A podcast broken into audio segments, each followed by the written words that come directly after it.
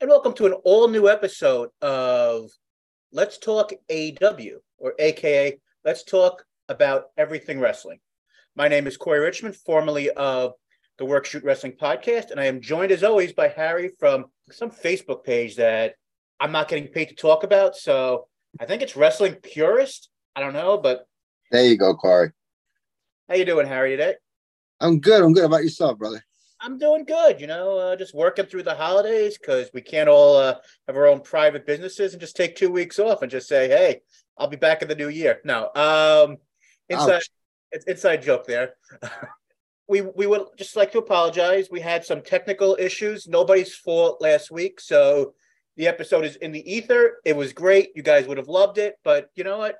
Hopefully, we don't have any problems this week, and you'll hear this one. A lot less crazy week than the week before, aka uh, WWE has all had all tape shows this week. Doesn't mean they were bad or good. It just means I didn't have to watch them because Raw was the quote unquote best of the year, which means you know they, I guess, just put a bunch of pay- highlights from pay per view matches on. So I've got Peacock. I don't have to watch them again. Um, and I'm not watching Logan Paul versus Roman Reigns from Saudi Arabia because I have morals. To those who don't, enjoy. But uh, Harry, we've got some interesting things to talk about this week. We're going to talk about Dynamite, which was a another solid show. I mean, coming from the Denver area where I'm listening to other other podcasts that I respect earlier today, and apparently the weather got really bad. It took like four hours for some people to get home. So uh, I'm glad that we didn't go to that show. Um, but this this week's episode, like I said, we talk a little about AEW, talk about a little bit best best of the year type of stuff that's been going on in a lot of Facebook groups uh, SI.com's wrestling section went and did their top 10 wrestlers a year. We'll uh, we'll talk about that. I don't know if Harry had a chance to look at that or not, but uh, we'll go through the top 10 and see if maybe if there's someone that we would have added or felt, you know, maybe it was a somebody who got left off. But Harry, let's you know, let's start off with some fun. Let's start off with the the SI top 10 list. All right. Did you get a chance to see this uh, earlier this week when I put it up on uh, one of many Facebook groups? I briefly saw it. I met I saw a couple of mentions of who should be substituted for who. Um, but I, I, did see it. I couldn't remember every one of them, but I, I did see it though. All right, so we'll go over that quickly. Uh, so SI, of course, Sports Illustrated had their top 10 wrestlers of 2022. And of course, as you can see, the way we're starting, this is going to be a little more fun, relaxed show than uh, talking about Ma- Mandy Rose, you know, uh, putting up explicit pictures and no longer having a job, but may have already made a million dollars. But um, so the top 10 was Seth Rollins, Jon Moxley, Bianca Belair, Roman Reigns, Will Ospreay, Jamie Hayter, uh, Vikingo, Dax Harwood, Cash, Cash Wheeler, and Masha Slamovich. So it was a pretty good mixture of all the major companies. Some names that you might have heard from the past, the Okadas of the world, didn't make the list this year. Uh, Matt Riddle, Sheamus, Gunther, you know, some people who you could, you know, Becky Lynch didn't wrestle for half the year, so she wasn't on the list. But uh, what was your thoughts on Seth Rollins? I know you're not as big of a WWE guy as some people on some of these Facebook groups are, but what do you think of your boy Seth Rollins being the number one uh, ranked wrestler of the year for uh, the wonderful publication known as uh, Sports Illustrated? I don't hate it. I like it. I mean, it, I can see where someone would want to argue, you know, Roman or someone else. Um, but I'm not. I'm not mad at it at all. I feel that uh, Seth has earned it. Seth can actually carry a wonderful, you know, program or even, you know, length of programs and not not have a title and still be considered a great worker and just overall great performer. So he deserves it as far as I'm concerned interesting. I'm always interested because I said I'll be honest, I didn't read the uh, the SI article that went with it, but I always wonder what characterizes somebody as a top 10 wrestler in the world. Are we saying in-ring performance only? Are we saying total package, his mic skills, what his influence on the businesses for the year? Like when we spoke about earlier uh, past shows about, you know, like PWI top one top 100 women and then PWI had, you know, the 500 men and everything else, you know, you know that's more of a gimmick related list. Like if you want to say the best in ring worker of the year, Seth Rollins would be most likely be in my top five. I don't know if he'd be one. Like I'd say, you know, like maybe a Will Will Ospreay or Vikingo, Rey Fénix. If you're just saying in ring, if you're saying you know based on character work, that puts Seth Rollins a little bit higher up. It might lower someone else who you know may not be the best on the mic or different things. So like, I wonder when when you think of the idea of best wrestler in the world, are you just thinking in ring work or are you thinking total package? Because I think that's sometimes people get upset with you know some of these lists when they don't fully understand what the criteria is. If it was my personal opinion, it would just be in ring work only. But that's what I tend to like more. I mean, yes, character is important to some degree, but it, I think with with WWE, it's kind of over overused. It's too much. It's too much. It's more about storylines and character work and mic work than it is in ring skills. Mm-hmm. I mean, that's been going on since the you know the days of Hulk Hogan. You know, like you know, let's just have the big, you know, guy playing the part or the guy who can just you know carry a program that way, but not necessarily carry themselves in the ring. I get to answer your question. It to me that list is most likely a combination of it all rather than just strictly you know the actual technique, technical wrestling in the ring. Right. I mean, because you know, I think I may have mentioned some moments before, but if you were saying top 10 wrestlers of the year just in ring, I don't think you have someone like maybe a Jon Moxley on that list. He's great at his style, but do we really think Jon Moxley's a great wrestler? No. You know I mean? Like if this was solely based on in ring, I think you have a hard time saying, well, Ospreay's not one or two. You know, I mean, I know that depending on what you watch is how you base it, but you know, but it's just like in ring, Okada should most likely be on the list. Rey Fénix, you know, some of these guys. But I think like with this SI list, I think it's a combination of the two. And I and like if when I'm building, like you see, like you know, Wrestling Observer will have their wrestler of the year, but they they break it down to like subcategories. You know, like you have the Daniel Bryan Award every year for the best technical wrestler, which is always funny because I think even Daniel Bryan said, "It's funny, I haven't won that award in the last couple of years. It's gone to Zack Sabre Jr." And that was part of like some of the idea what was supposed to originally happen like Forbidden Door this past year before Daniel Bryan got hurt. That it was supposed to be, you know, the two best technical wrestlers in the world, Daniel Bryan and Zack Sabre facing each other, which might happen, you know, hopefully this year. But right. I think it's an interesting way of putting, you know, this type of stuff out there. I mean, so if it's just based on wrestling, and I'll read you the list again, just because you know you can't see the list in front of you at the moment. How many of these guys would you actually have on the list? Okay. Okay. Seth Rollins, you would have on the list, absolutely, right? Yes. Jon Moxley. No. Bianca Belair. Yes. Roman Reigns. No. Will Ospreay. Yes. Jamie Hayter. Yes. Now, is that recency bias from the match from two weeks ago, or is that you actually think she's one of the, uh, like a top ten wrestler of the year? I'm not. I'm not trying to go and say that you know she shouldn't be on this because I think she's has shown this year how good of an in-ring performer she is. So I'm just yeah. So she's on the fence. I mean, yes, I guess two weeks ago, you know, probably went, you know, sells us that way. Mm-hmm. Um, but I guess cause, just because I know, I know her talent level and I know what she can do. So I guess it's unfair. It might be a biased opinion because I because I know she can go. So that one's kind of on the fence. It's tough. Okay. Um, I don't know how much of his work you've seen. I mean, I could tell you right off the bat, he should definitely be on the list if in ring, but Vikingo from AAA, I don't know how much you've seen of him besides. I've seen decent enough to know that he's definitely worthy. Okay. So, so right now of our, so that's seven people and we've already, and we've taken off two members of the, uh, of the shield, of the two members of the shield off the, which is always interesting. Dax Harwood. Yeah, Dax stays on the list, but but the, here's a caveat to that. We'll get to that in a second. I feel Dax and Cash should be on a separate list for tag teams.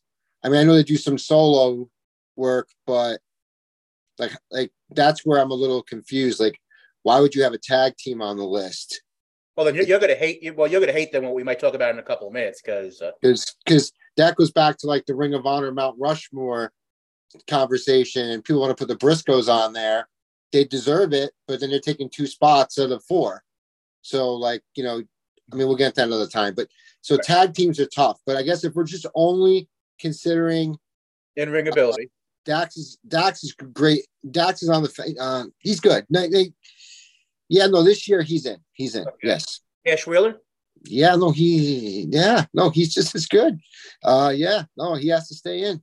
And then the one who I don't, like I said, neither one of us watch, watch a ton of Impact, but I did. I've seen some of her stuff in other promotions over the over this past year. Masha Slamovich. Yeah, I haven't seen much. I got to catch up on her, but I'll try. I'm not going to say she's you know top ten worthy, but her impact. I know why she's on the list because of her impact. And this is going to sound kind of sexist, but I think they wanted to have not an equal number of women as men on the list, but I think they I think it would have looked bad if there were only two women out of 10. Like like I was saying on my personal list, I would have most likely taken off Cash Wheeler and put Speedball Mike Bailey. I, was just, I was just going to go there. You know, I, I know that you know, like I said, a lot of people don't watch Impact, but over the year, I've been able to see like some of the some of the shows from Warrior Wrestling and different things because of the Pro Wrestling TV which has come out. He's just, you know, on another level. And it's a shame though. Five years of career had to be basically taken away because of uh, mistakes that were made earlier, you know, wrestling in the country when he wasn't officially allowed. That's a whole nother subject uh, for another time. But I, I do love these lists. I'll be honest. I mean, do these lists mean anything? No. But I think they're fun discussions. And they're going to get into actually our next next subject in a minute. So from the, the top 10 list, do you like SI's top 10 list? It has some variety. I mean, it's, it's got people from almost every promotion. You got New Japan people, you got AAA, AEW. I mean, you don't you don't have anybody from NXT. I mean, if you wanted to maybe put Carmelo Hayes on that list, or or maybe a Bron Breakker, maybe I could have seen that. But you know, for the most part, it's a pretty well put together list. I, if, would you agree with that, or no? I agree. I agree. It's a pretty put together list. I mean, again, I don't hate it, but you can you can definitely uh, you know make substitutions. Agreed. And that's what makes these like i said makes these things interesting. Being able to go and add and subtract things from a list.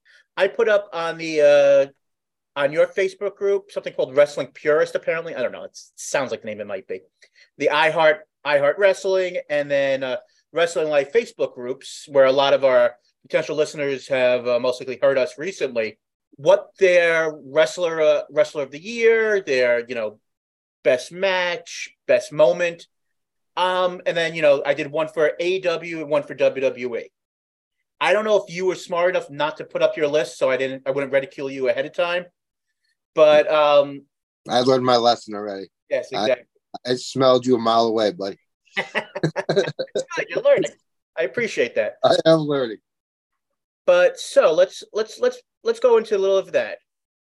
What was your who is your WWE Performer of the Year? Is it the is the obvious choice because you you you you secretly love him so much, uh, Seth Rollins, or you going to surprise me in another direction? I think it has to be Seth Rollins. I, I just I just do. I think it's Seth Rollins. I think the guy's working with you know less. He's not you know. And what I mean by less is like you know Roman is just so over. You know Roman has everything. Roman has the you know the bloodline, all that. Seth is just you know putting people over. Put Cody over when Cody was injured he was able to you know manifest the whole Austin Theory thing and start the ball rolling to create Austin Theory into another character after we thought he was dead in the water. You know after you know that that whole debacle with like the uh, cashing in the title and all that. Theory comes out with a whole new routine. Seth got that ball rolling. Uh, Seth kind of wants to make the uh, well, he does want to make like you know the uh, his title runs, even though they're not like world heavyweight belts you know, as the A list, you know, belt on Monday night. So I think that shows a lot to his character and a lot of his ability and his and his confidence in himself. So that is my performer of the year for WWE. All right. I'm going to go in a slightly different direction because, you know, I've always got to be interesting if I can help it. So my wrestler of the year is actually Sami Zayn. I'm going to go with the uh, the idea of, like I said, I think it's a total total award. You know, it's just not best in ring performer. He's a great in ring ring performer, but I I think with this, a lot of people would agree with this. Basically, a lot of people have said that the Bloodline storyline was basically reaching its end, and all of a sudden you brought in the no all puns intended some new blood into it with Sami Zayn. Sami Zayn has said in interviews that, far as he knew initially, it was supposed to be like a three week quick thing. It wasn't turned supposed to into this amazing angle but he's brought everyone he's worked with. He's made the Usos more interesting. He's made. He, I think he's helped make Solo Sikoa feel natural on the main roster. I think this he's re, re-energized Kevin Owens. He's re-energized Roman Reigns. You know, and yes, if you want to say who's the best, you know, who's had the best matches of the year, the, the three matches with Cody, uh, the match at I believe it was SummerSlam with Matt Riddle. He's had amazing performances all year long. So if anybody says Seth, I wouldn't fight with them, but I would say that my performer of the year as overall package would be Sami Zayn. Thoughts on that? Not a bad thought at all. I mean, I could have went that way too. Uh, you, you, could you could even share the award. Sami literally, I. It is tough when you ha- when you have talent almost break character, and then you know a couple of times Roman trying to hold himself you know together, and Jey literally smiling you know out of character, and the things that Sammy Sami does. Sami is certifiably believable. Like you believe everything the man's preaching, everything the man's saying, and all this, all the you know mannerisms and how he, you know, kind of cowers at some point to Roman, and then the next when when Roman gives him a little bit of uh, confidence boost, he he builds that confidence up, you know, uh, and then taking all the crap he's taking from Jey, you know, and he's still there and he's still doing it and kind of like he's like the enforcer, uh, not the enforcer because that's Solo, but he has a significant role. Maybe the ambassador. He's the ambassador. There's the word. He's the ambassador of the bloodline. Like to be able to, you know, kind of dictate the pace behind the scenes, but while sitting next to Roman. So uh, I have no beef at all with Sami being, you know, your choice. Well, you know, you you you're learning to get better taste as we go along. Um, Only kidding. Just kidding. Uh, so somebody now, so a lot of people agreed with you. Nobody agreed with me because you know I'm a unique figure. What can I say? But in uh, the wrestling, uh, the iHeart Wrestling group, we had a couple of answers. We had one answer that was just I don't get. It was just dumb, so I'm not going to go dignify it. But Drew D. Tolliver said Roman Reigns. Brandon Turner said Seth Rollins. So Brandon agreed with you. Trini Vargas agreed with you with Rollins. So you had uh, Michael BK Kazi. I'm sure there's something there. Uh, Bianca Belair, I think is a very good choice. I mean, yeah. a lot of times I think with these type of conversations, you automatic right or wrong, you automatically like your head goes to male male performers because besides you know basically two times, male performers have always headlined WrestleMania, and a lot of times they are the focal the vocal point of a lot of shows. So I mean, I don't think people are are trying to be you know jerks and not put women over. I think it's just the mindset we've had years of watching that you know women performers are great, but the main event is always going to be a male performer. So I mean, I do think that's an interesting one. Uh, Kevin Williams also said Roman, and Simon Johnston said Roman Reigns. So WWE is, is doing its job of trying to get Roman Reigns to be the face of a company. So I mean, I will definitely give them uh, credit for that. Are you surprised? Uh, a couple of votes uh, from the iHeart uh, Wrestling Group for Bianca Belair, or do you think uh, they've done they've done quite a bit with her that it actually uh, makes sense? It makes sense for sure. There's no that's not a bad pick in my opinion. Um, it, it's just down the down the you know argumentative you know you know biased of what you're you feel was the what you feel the performer did best. Mm-hmm. You know, and uh, I got no argument whatsoever. I mean, she definitely would deserve it for sure. Yeah, so that's uh, like I said. I don't think any of them is the by any stretch is the wrong answer. So I mean, I uh, see. So the next the next item on my little my little thing was oh definitely not a little thing, but that's no subject. Um, WWE pay per view of the year. I think there's really only two choices. But uh, what was what would you say was the uh, from the ones you had a chance to see? Because I know that me and you have been a little bit more out when it comes to WWE until recently. But from the, the events that you did see, what was uh, what would you say was the uh, WWE event of the year? And if you say uh, no, I'm not. I'm not saying not saying Crown Jewel. Don't worry, I'm not saying Crown Jewel whatsoever. Um, as much as I'm sick of seeing the you know, uh, Brock Lesnar and Roman Reigns, you know, over and over again. I happened to rewatch, you know, the SummerSlam uh, match and bits of SummerSlam this past week. Earlier in the week, I just happened to catch it somewhere. I forget where. Maybe on the best of Raw. I forget where it was, but uh, it'd probably be that. It'd probably be a SummerSlam pay per view is probably the best. I mean, we've never seen anyone lift up the ring with uh, you know, um, you know, a, you know, like a, you know, a tractor, you know, and uh, it really did take like the whole bloodline, you know, plus uh, you know, uh, Paul Heyman to beat Brock. So that's probably my pay per view you know, of the year. And a lot of people, I, I, think actually pretty much everyone agreed with uh, with your take on that. But uh, mine actually is Clash at the uh, Clash at the Castle.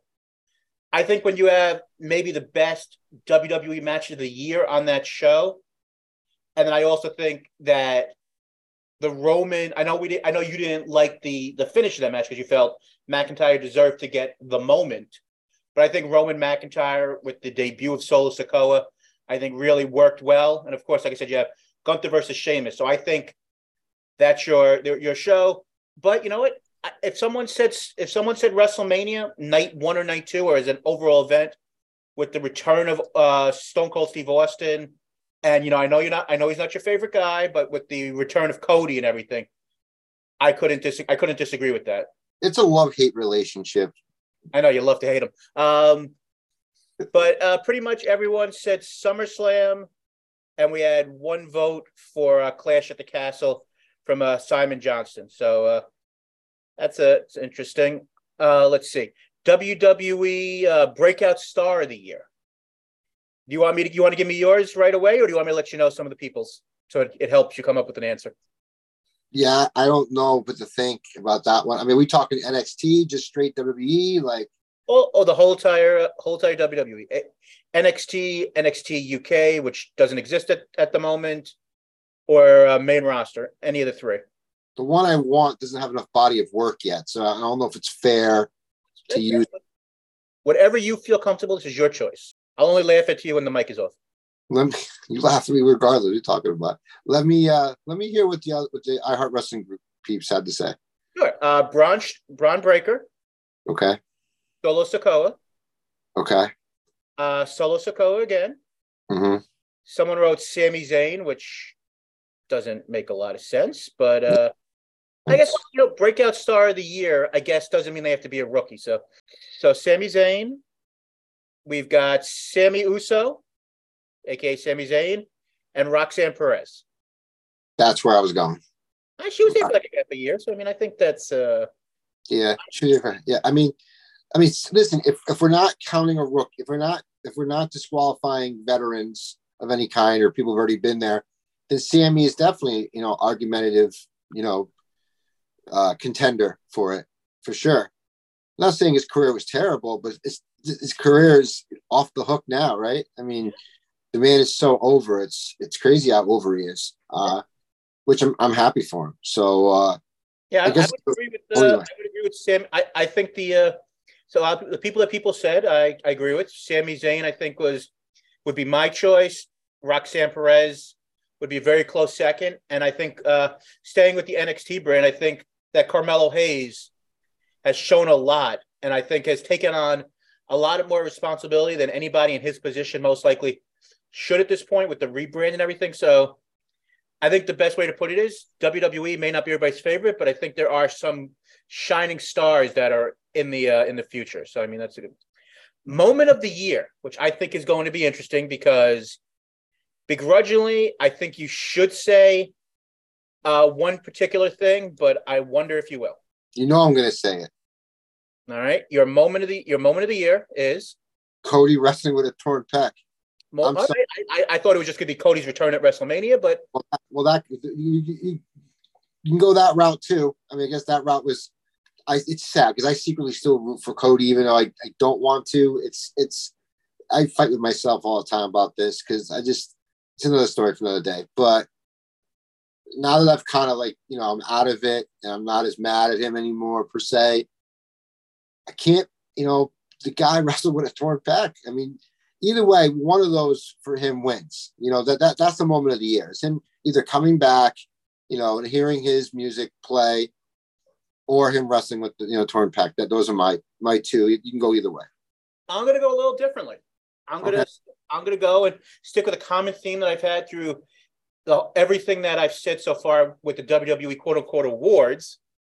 I think your moment of the year is Sami Zayn becoming uh, an official Uce, the un, you know official Uce, and that whole entire uh, bloodline situation with him having people break character. I think that this is the this is the year of Sami Zayn, and like I said in a past show, which I don't know if made air or not. I mean, I really think that he, if anybody deserves to go and get a shot at Roman at WrestleMania, I think he's making one hell of a case. I know that's mostly not the story they're going for, but like I said, my moment of the year is basically Sami Sami Zayn refreshing the refreshing the bloodline.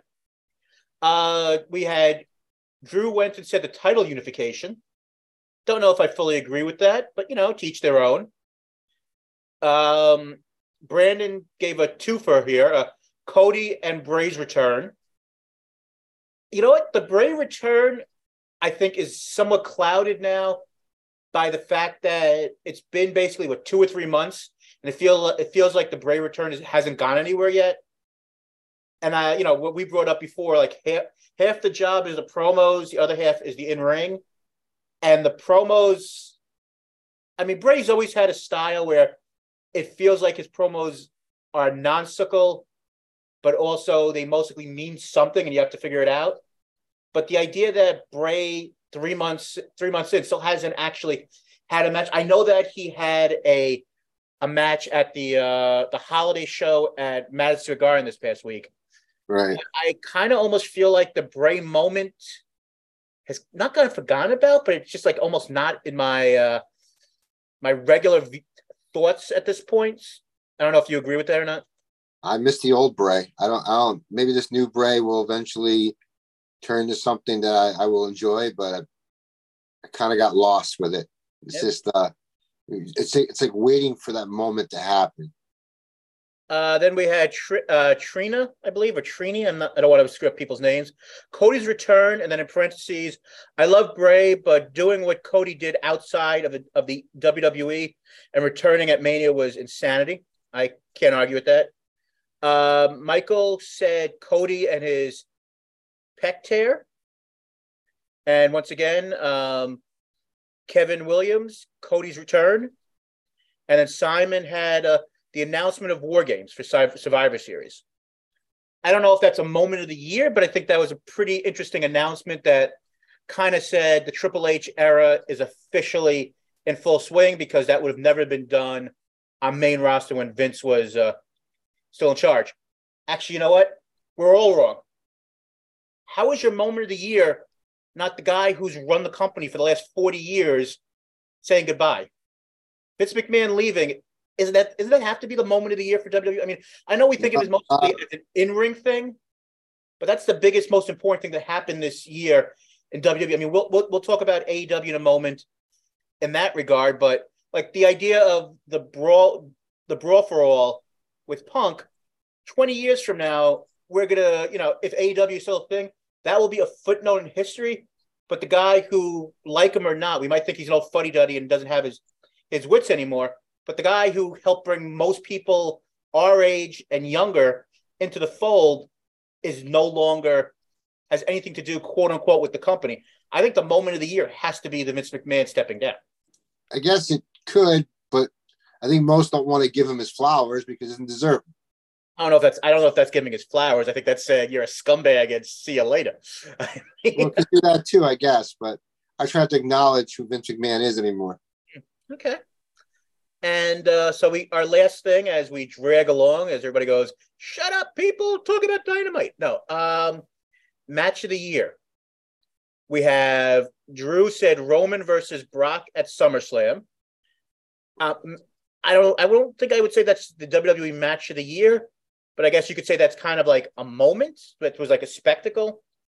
Uh, Brandon said Cody Rhodes versus Seth Rollins and Hell in the Cell when he wrestled the torn pec. Trini uh, wrote Bianca versus Becky at Mania. I mean, that's a pretty big moment. Michael, I don't know what you're thinking, but each their own. Usos versus the Street Profits. I don't even know what show that was at. So I mean, I don't know. I mean, I I do remember them having a very good match, but it just feels like all right. Um, then we've got Kevin Cody versus Rollins at Hell in the Cell, but Gunther versus Sheamus at Clash at the uh, Castle is incredibly close. And then Simon Johnson said Roman versus Drew uh, Drew McIntyre, which is the other big match from uh, Clash at the Castle. Are you picking one of those, or are you going on another whole other level? No, I I had Gunther and Sheamus the whole way. I mean, you know, uh, Cody's pack, you know, that pack fight, you know, uh, the Hell in the Cell versus Seth, you know, was right behind it. But Sheamus and Gunther, oh my lord, talk about. Sorry, I don't, I don't know if I heard that right, but I heard you said peck fight, and just, what just popped in my head was just seeing two roosters just you know pecking at each other, trying to. uh I was like, I know that's not what you meant, but my brain just says goes through some weird phases. But um I guess I said that out of context, but the when he tore his pec and he had the you know, match, but I had it I had it reversed. Gunther and Sheamus just beating the living crap out of each other. The welts and the uh, the abuse those two took, uh, that, that has to be match of the year. I mean, it's at least that it's my pick um, for match of the year. Um, I'm gonna, you know what? We're gonna agree for a change. I'm gonna. I, that was my pick as well. I think that that match did so many things to help both men. It it literally put back Sheamus back on the map of saying that yes, Sheamus is in his his mid 40s, but his best moments are not behind him. It made Gunther, aka Walter, a household name.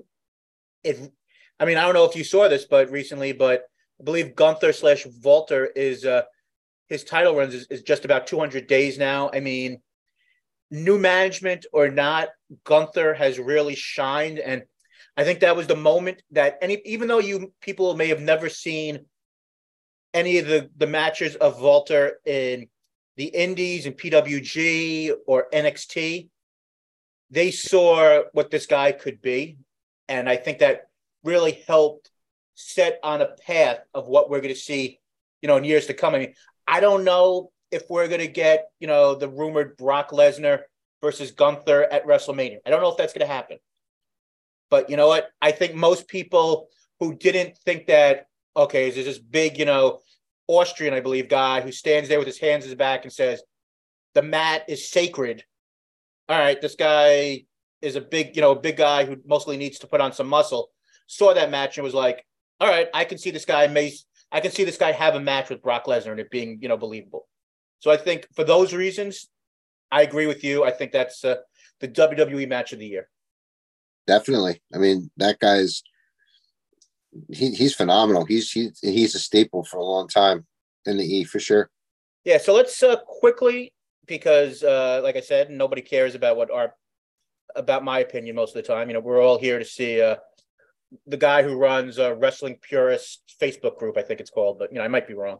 2022 AEW Awards, same things. Um, to be honest, I put this up much later, so there is only two uh, two responses responses to this, and this will actually get us into uh, some interesting conversations here.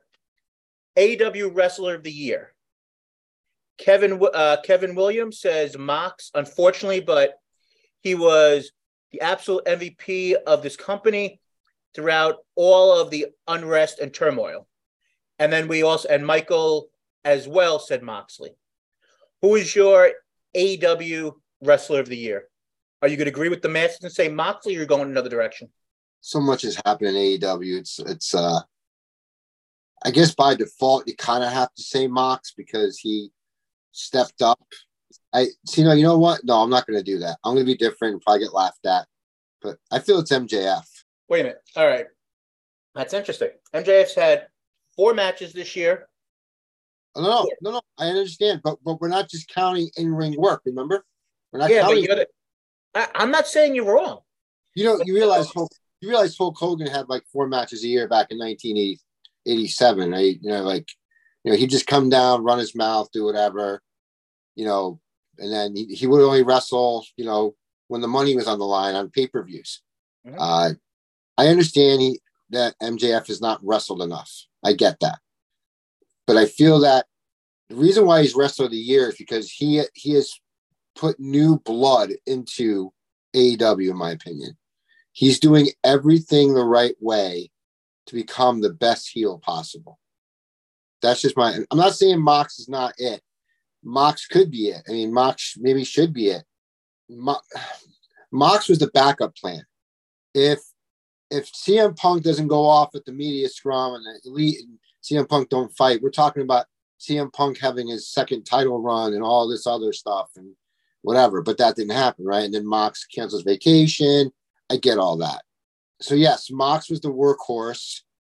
You know, Mox was the running back of AEW to carry the ball. But MJF is the one throwing the nice touchdown, you know, to win the game, in my opinion. That is the only way I can put it. I feel MJF is taking the heel character to a whole new level, uh, and, he, and he's doing it all the right way. Um, where I was watching something with Freddie Prinze Jr. And I understand people laugh at that, but Freddie Prinze Jr. did work for WWE.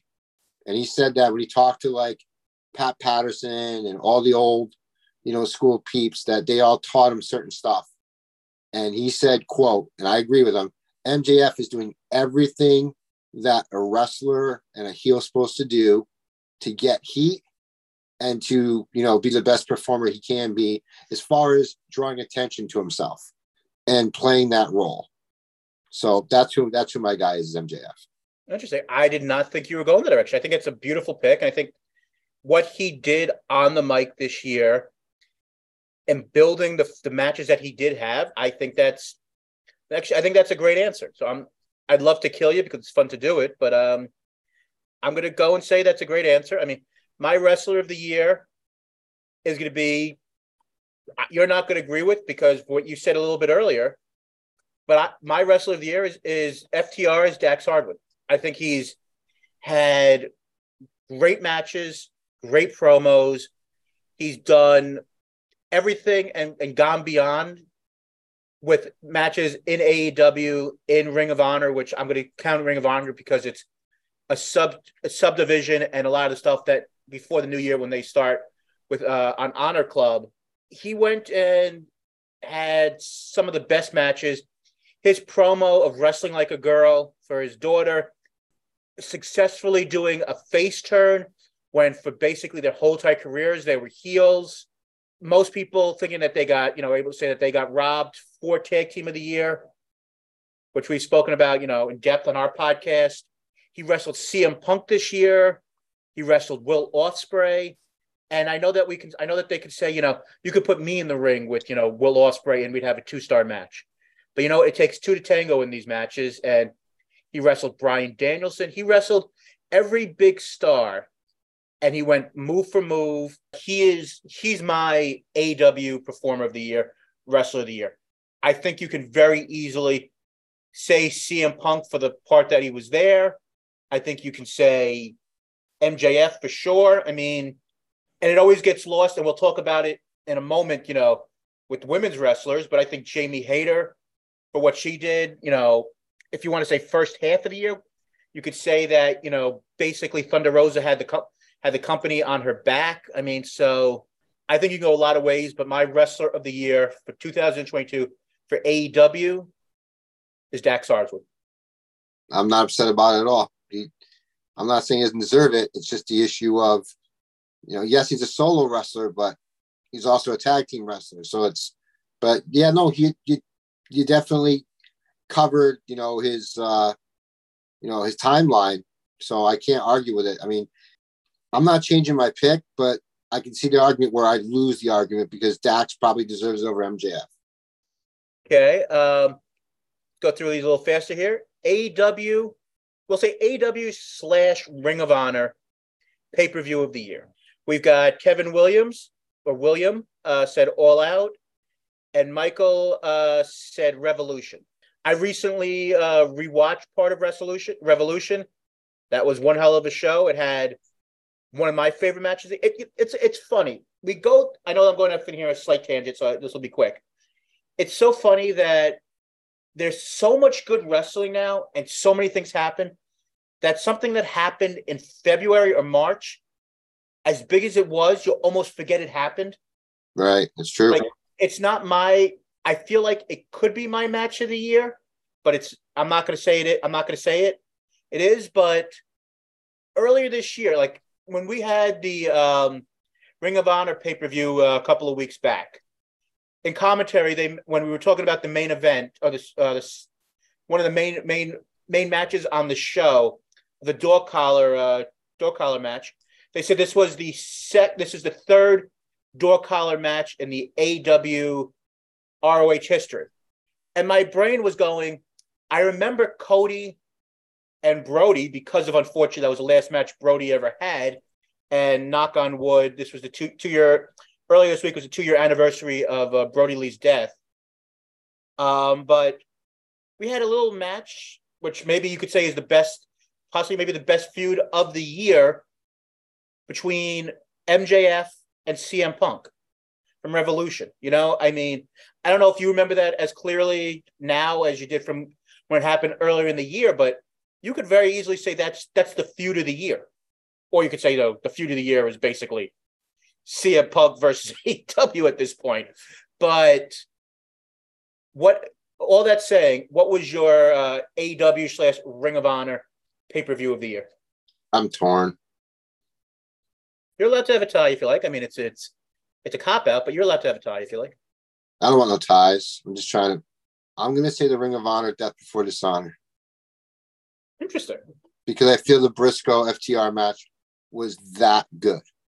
I know they had three of them, but I feel that match was just absolutely insane. And then I feel that the Claudio Jericho match was a, you know, now that I've now it's been a couple weeks and I've had time to think about it, it's a different ending that I never expected coming. So I feel that it gave me surprises, and where I feel the Ring of Honor, you know, uh, Ring of Honor, you know, brand could have could have let me down. It didn't. It made me feel like Ring of Honor is back and alive and well. All right, that's that's an interesting answer. Um, my heart wants to say All Out because I was there, and I think that you know, seeing Punk win the title in person, seeing the way the crowd went and made the acclaimed stars in one night. And, you know, maybe maybe the plan was always for them to win the titles at Grand Slam, you know, a couple of weeks later. But I have to say the best pay-per-view top to bottom of the year for AEW and maybe the best pay-per-view for any company that I had a chance to see this year was Forbidden Door. I, yeah, about Forbidden Door. It's, it's it's like I said before, it's it's crazy it's a good thing that they give things, you know, give things to breathe where they don't have, you know, a pay per view every month. But the idea that you know, Forbidden Door was wasn't that you know in theory theory wasn't that long ago, but it was you know felt like it feels like you know it was ten months ago at this point. You know, so I mean, I mean, All Out, Forbidden Door, Revolution. I, I don't know if they really had a bad pay per view this year. You no, could say that you know some some are better than others. I mean, it's it's crazy all the uh, all the stuff that happened at this this show. Um, all right, breakout performer of the year. You could say a single person or a tag team. Uh, we have the acclaimed uh, by Kevin with uh, Wheeler, Wheeler Yuta, and Daniel Garcia, and Daniel Garcia, both incredibly close. And then we had Michael saying Dax Harwood is uh, the breakout star of the year. What would you say? Who is your breakout star of the year? I have to go with the acclaimed. I mean, they were just some guys who just came out and Max would rap a little bit. And then, like, you know, they were kind of like, I don't want to say jokes, but they were just mid carders that weren't really doing anything. And then the whole scissoring thing took steam and I really think the best thing that happened to them was getting, you know, Billy Gunn to be in their corner. I really think that's where things really turned around. Mm-hmm. That whole angle with the Gunns, you know, losing their dad to the acclaimed, and that really, you know, picked, you know, kind of picked up where, you know, um, it put them on another level, and then from that level, you know, they they went on, and uh, you're right, they were made, they were they they were they arrived, they arrived at their level now at all out. You're 100% right about that. That crowd popped and made them what they were. So it laid out the landscape. Um, but I can definitely say Dax Harwood for sure, um, or or FTR in general. You know, it's it's tough. It's it's tough when you have. It's it's a good problem to have. You have yeah. great talent all around. It's it's a wonderful problem to have, right? Yeah. So, but I'm going to say the acclaimed. I think they claimed is the obvious answer. You know what? You know, I'm going to go. I'm going to go with it. Even though some of the biggest moments I saw live this year involved the acclaimed, I'm going to go with Jamie Hayter. Jamie Hayter, I think, was the breakout star of the year, where her big God, this is going to sound such like a sexist remark, and I think you know where I'm going here. Mm-hmm. But like coming into the year, and yes, male wrestling fans are disgusting, and we, we we don't think with the right brain most of the time.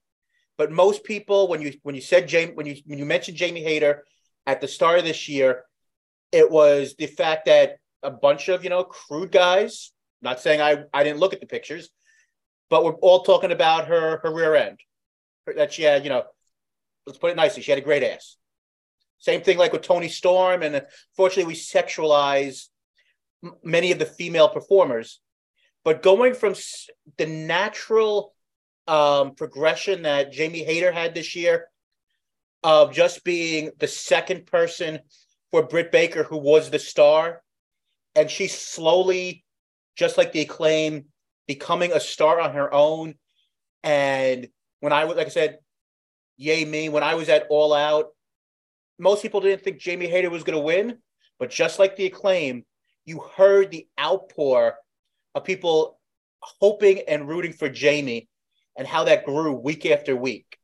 And her being, you know, in a her and Toni Storm being in a horrible situation where you had Thunder Rosa get injured and they basically had to have the the idea of, you know, being an interim champion and not fe- and for some people maybe not feeling like the real the real champion and getting through that and being more than like I just said, just a a pretty face and actually becoming like this a week ago. You we saw uh, one of the best women's matches and one of the best matches of the year between Shida and Jamie Hayter, which showed how much it meant, and the women could go and get to that next level and be the main event of a show. I mean, we did get a chance to talk about it because it came out after our show, and unfortunately, like I said, during technical problems, it you know the loss of the ether, nobody's fault. The idea that this was the first main event by AEW last week, besides I believe a Moxley one earlier in the year, that the rating went up because you know usually your strongest segments are in the beginning because you're leading from the Big Bang Theory, and then it's slowly like you know goes up and down, and then by the end, it's you know it's getting close to ten o'clock, and people are getting ready to you know call it a day that segment actually went up. Anybody who says the acclaim is absolutely correct. I mean, you could have said for the first half of the year, Wardlow, he was a breakout star, but unfortunately, post Double or Nothing and everything that happened with the MJF saga, I would go with either Jamie Hayter or the acclaim, and I'm going to go with uh, Jamie Hayter. It's funny how Jamie Hayter went from being Robin to become Batman. Yeah. Yeah. So uh, I have no argument with that. I love Jamie Hayter. And uh, I was one of those guys who loved her for the wrong reasons, and I love her for the right reasons. So, um, you know, I mean, it's just part of being a male, I guess. But you know, she, but but she's picked up, and uh, she's really she's becoming more polished. Yes. She's becoming becoming into her own, and I love it, and I'm and I'm such a fan for her. Yeah, and like and like you said a few minutes ago, it's a great problem to have when you when you say who's the breakout star, who's your wrestler of the year, and all these things. And it's not just like you know a couple of years back, like for WWE, who's your wrestler of the year? Roman Reigns. And that's going to be, you know, because he's pushed more than anybody else, and we don't have to get into thoughts on if he's over pushed or not, but just the idea of that now that we have a little bit more variety, and you're like, I got to actually think about this for a moment. You know, like a guy who we didn't put in this, even though he had a handful of matches in AEW this year, Will Ospreay is, on most people say, is the wrestler of the year but because he's not an AEW slash Ring of Honor every week type of performer, he wasn't. I didn't consider him for this list. No, you um, can't, right, you can't do that. Moment of the year. Whew, this is going to be an interesting one. it's going to be very similar to if you're thinking outside of the ring or only what you saw in the ring. So uh, Kevin Williams wrote Regal turning on Mox to help MJF win the belt, okay. and Michael uh, also William Regal showing up. I thought those were both two very good moments, but I I think we're both gonna have different ones. What would you say your AEW slash Ring of Honor moment of the year is? Like I think there's an obvious one, but it's for the wrong reasons. Right, that is the obvious one for the wrong reasons. And I think the other obvious one is it's not something it's it led to something, but it's you almost don't, you know, you always say you don't want to reward bad behavior, but yeah, you're you're you're leaning towards mine. And uh I think it's the MJF pipe bomb. Yeah, I think that's I really do think that's most likely the moment of the year. But because I always look on like the business end of things more than anything else, unfortunately, I think the uh, the all out post uh, press conference of what's basically made everything change the second half of the AEW calendar. CM Punk basically uh, saying "f the world," not best in the world this time, but "f the world." Right. And you know, and all the aftermath. I think that's the worst and the best. I mean, not the best moment, but I think it's the. I think that has to be highly considered for moment of the year. I mean, you could say moment of the year because it's it's always weird when you're when you're actually at a, at something live, it sticks out with you more. And unfortunately, you know, I, I didn't have to be at a show where like you could actually hear a pin drop in Connecticut when you went to an AEW show this year. This guy. but like I was at, like I said, I was at All Out, and I was I was at Grand Slam, and we could say that her her time in AEW may be good or bad, but the reaction that the former Paige Saraya got when that music hit and you saw her name, you literally could say that that building shook for a second. So, I mean, you could say that possibly is the moment of the year. You could say the idea of MJ, the you could say another MJF seven, MJF and and Punk. You could say pretty much any of their promo segments leading up to the Revolution dog collar match. You could say is you know the moment of the year. I mean, I I think the idea of, and like I said, things get forgotten about. Just the idea of Forbidden Door, I think you could say is the moment of the year. You know, I wasn't there for it, but I remember that I believe the you want to call the dirt sheets or the wrestling journalists said that it looked like Okada wasn't going to be available for Forbidden Door because his wife was about to have their first child. And the second you heard that the raindrop, uh, the, the rainmaker uh, drop, you know, and you you saw Okada came out, I was like, holy mother effing shit. I mean, I, I wasn't Rick Ross where I said, you know, that's a big motherfucker. but I, mean, I, don't know if that, that, that could be if we did a worst of, that could possibly be that segment was. Oh my god! But you know, the moment you find out that Okada is going to be, a lot of people say, you know, the best wrestler of a of a generation is going to be at Forbidden Door. I mean, you could say the uh, well, this is 2021, but I was going to say CM Punk actually debuting, but that was that was the year before. But the idea of you know CM Punk winning the title two times that year, and both times he won it, he got hurt.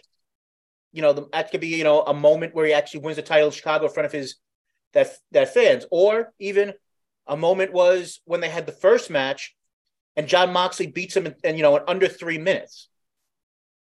I think a lot there was a lot of big moments, some good, some bad, but a lot of them involving CM Punk, for some of them the right reason, some for the wrong. Yeah, you're right. I mean, it's a good problem to have. There's so many moments that were good. I yeah. just think I think that the MJF pipe bomb literally set in place what was to come now and set him up perfectly and it actually was very versatile because if you remember, CM Punk came out trying to talk to him and he, he ran to the stands. Right. You know, so that left that open because we didn't know what was going to happen, you know, with the all out and all that stuff. So that left that open for him and for Punk and MJF to still have a feud or you know, or to go in any direction. So it left avenues wide open, paved. So yeah, so that's why it's got to be the, you know, just a little bit over the rest of them. Yeah.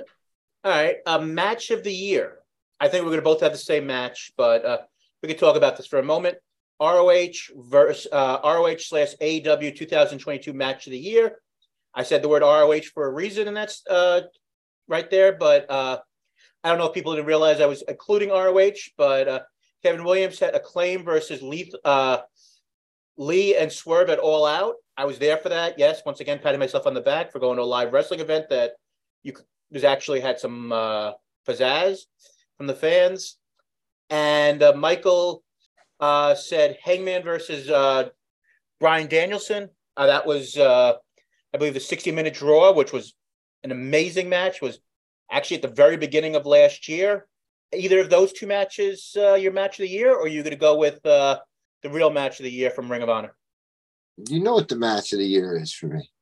I mean, you could pick one of the three if you really wanted to. But oh, I, th- I thought it was Cody versus Seth at uh, Hell in a Cell. Now, uh, this guy.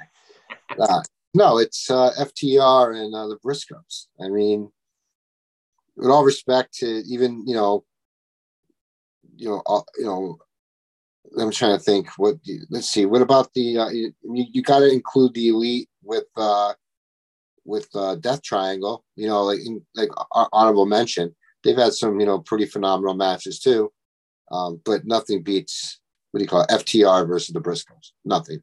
Sorry. I agree. Um, I almost forgot, and we I think we both almost had a good cry on the on the podcast when this happened or the lead up to it. But how was our moment of the year? Not the return of of Shibata.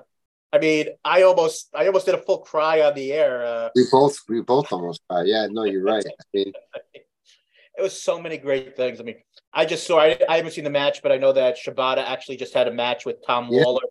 Yeah, I was just gonna bring that up. I, I mean, I thought this man was never going to wrestle again. You know, like uh, he, he he took my New Japan spirit out of me. He's I stopped following for a bit. You know, like it, was it was crushing. Uh, I got a good friend, uh, uh, Ken Voss. He's the one who got me to New Japan, and uh, especially when AJ left TNA and then joined Bullet Club and all that. That's when I started following New Japan. So, but like when but Shibata, you know, I became a Shibata fan because of Ken, and uh, and then I grew to my own liking of Shibata. And then when he got hurt, so anyhow, I you know, the fact that he's wrestling again is just a miracle. So, you know, I'm I'm grateful to see him around. I just hope he stays healthy and get hurt. A couple of the matches that I really like this year, I don't want to forget about, is involving the guy who actually had uh, Shibata's AEW match at Forbidden Door, a match that a lot of people was like, I don't know how this is going to work. This is going to be whatever. You I can't believe this is what you're going to have maybe the best wrestler in the world doing on this show. Will Ospreay versus Orange Cassidy from Forbidden Door. If you didn't have the Briscoes versus the um, FTR trilogy this year, I think that might have been my AEW slash Ring of Honor match of the year.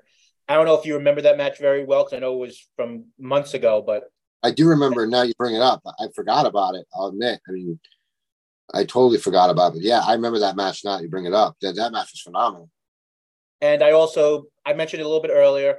I actually had a chance to rewatch it because I was you know thinking about this stuff.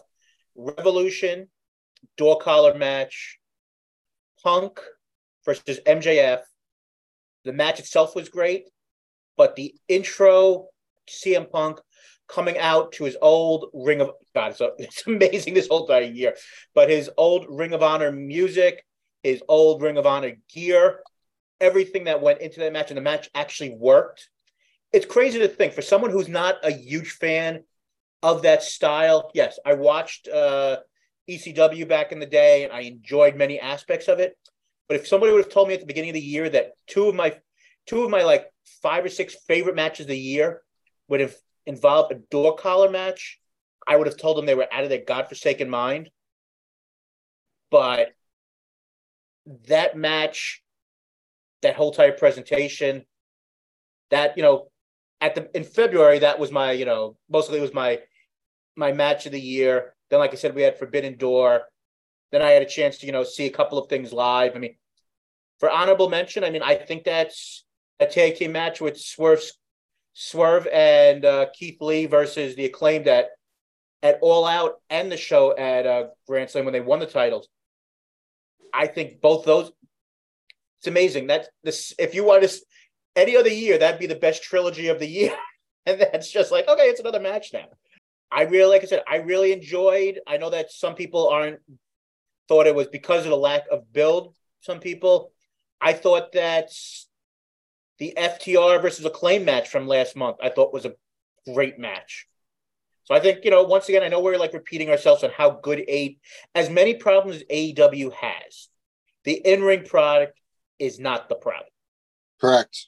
You know, and same thing with as much as we like or do not like some of the outside elements of WWE, the in-ring portion is not the problem. And right. I think, you know, when if we're still doing this podcast at the end of 2023, I think my outlook on WWE slash NXT will most likely be a lot brighter than you know it was at the beginning of the year. And you know, I I just think I know that you and me are both more work rate people, it, but I think that for the first time in a long time, I do have a better hope what I'm seeing promos wise, storyline wise, in all these companies. And why is that? And why is that? Uh, because I think that um, competition brings out the best, and Cody is out of the ring, so we don't have to watch him. No, um, feeding into, I'm feeding it to Harry's uh, hopes and dreams there. Um, no, I, I, it's partly because of its new management under right. Triple H, and partly because you know I know I gave some crap to uh, your buddy TK Tony Khan earlier, but I think that you see how good or bad a booker someone is based on when bad things happen, how they recover from it. And I think that you can say that push comes to shove that Tony Khan should have ha- handled the all out press conference a lot better than he did. And I mean, someone said, you know, a guy who's mostly on his phone 24 7 because he's dealing with 37 different jobs.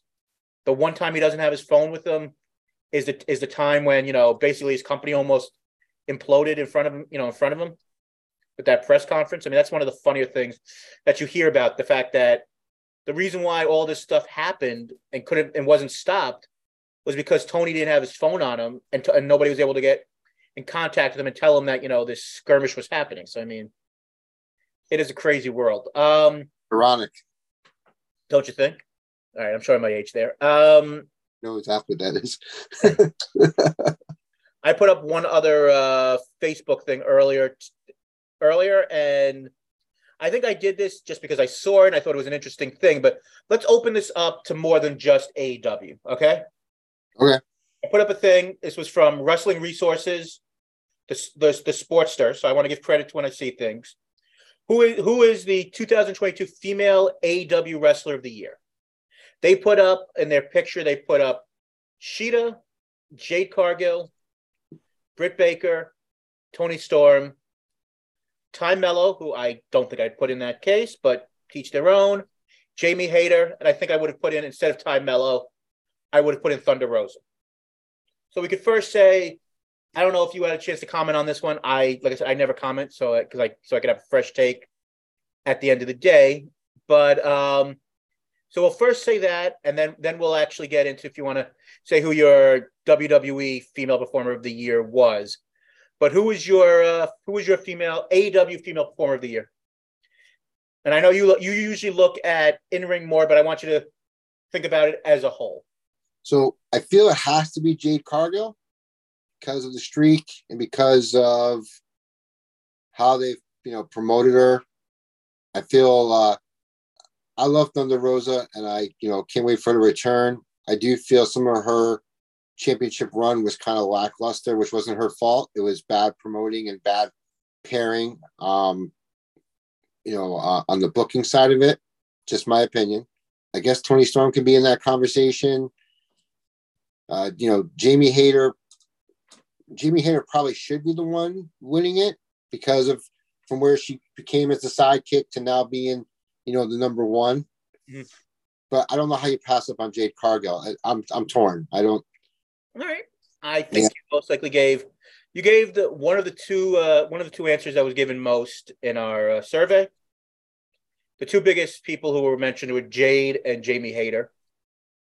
Um, I thought this was interesting, and this is one of the reasons, you know, besides having a chance without seeming creepy to put up, you know, a display of six, you know, gorgeous women? I think I think is an interesting question because, like I said, if you base it just on promos, the answer is obvious. It's Britt Baker. She's the best. She's the best female promo, maybe in the business. Her and Becky Lynch are basically the two best women promos in the business. I don't think it's even close. All right. Just in ring as an overall year, I think it's Jamie Hayter. With maybe a close second. Unfortunately, she wasn't in, you know, as she wasn't there as much based on things that were going on, you know, in Japan, different things, is her and Shida. I love Shida. Shida's great. I mean, you want to say the two people who are most likely pushed the, the best during the whole year? Obviously, it's Jade, and I think it's very possible you could say Toni Storm. I think I brought up a stat to you earlier on an earlier episode the fact that Toni Storm was the first eight, and I may get this slightly wrong, but first AEW woman that was had a match. I think it was for like 10 straight weeks. So every week, it wasn't just like a backstage promo. She actually had a match every week on TV.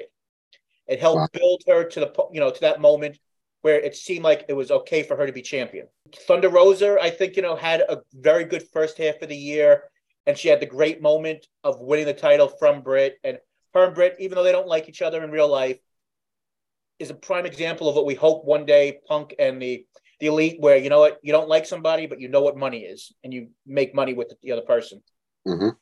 And I know, I know that Jade gets a ton of crap that the people don't think she's a great worker. I think from what she did when she first came into the business, with being part of the mixed tag with with Shaq, to where she is now, I think she's actually improved quite a bit. Do I want to see her, you know, in a 20 minute match at this point? No. I don't want to see Hook in a 20 minute match. You know, I mean, I think the way that they're pacing these people on slowly growing them into a bigger thing, I think really works. I'm torn. I I think the answer most likely should be Jade. But I think the how they built Jamie through the year, like I was saying earlier, from a sidekick, secondary character, you saw the little bit of dissension between her and Britt, which by the time that they do that will be amazing. The two of them face each other. Of her, unlike you know uh, Rebel or Reba, whatever we're going to call her, uh, from the very moment she never did the the the DMD uh, you know finger thing that Britt Baker does, which always made you think maybe something was going on there. I mean, you know, Jamie Hayter had two phenomenal matches with Riho this year, and you could. Some people think you know Riho's terrible. Other people think she's for what she is, she's great. But she had two great matches with, with Riho. Great match with with Shida. She had you know, I thought her, her match with Toni Storm I thought was very good like I'm torn. Jade's been pushed the best, but I think Jamie has come from from the beginning of the year where you didn't you didn't know what she was going to really be to the end of the year, not being a sidekick anymore and being an equal to the biggest the biggest female star in the company. So I'm gonna you know what I'm gonna go with my, the person who I thought was the breakout star of the year. If I'm saying she's the breakout star of the year, it's hard for me to say she's not the the, be- the best female wrestler of the year. So I'm going with Jamie Hayter. Like I said, I don't think there's a wrong answer there. Uh, we got actually quite a few responses to this. Uh, Eddie uh, Jennings said Jade or Britt, so we didn't have a concrete answer. Edwin, let's be decisive. Uh, Drew, uh, Drew said Jade. Uh, Jeanette uh, Herbert said Hayter. Brandon said Jade all day. Ted Cagney, uh, who's a very big contributor on pretty much on every uh, one of the uh, Facebook uh, groups that we're involved in, said Jade. I guess she's the B champion, but they push her more than the A champion. It's a very good. That's a very good point. Uh, He's been EJ, consistent about that. He's been consistent about that the entire year. Yeah. Uh, EJ said Jade has been the best for the longest amount of time so far this year.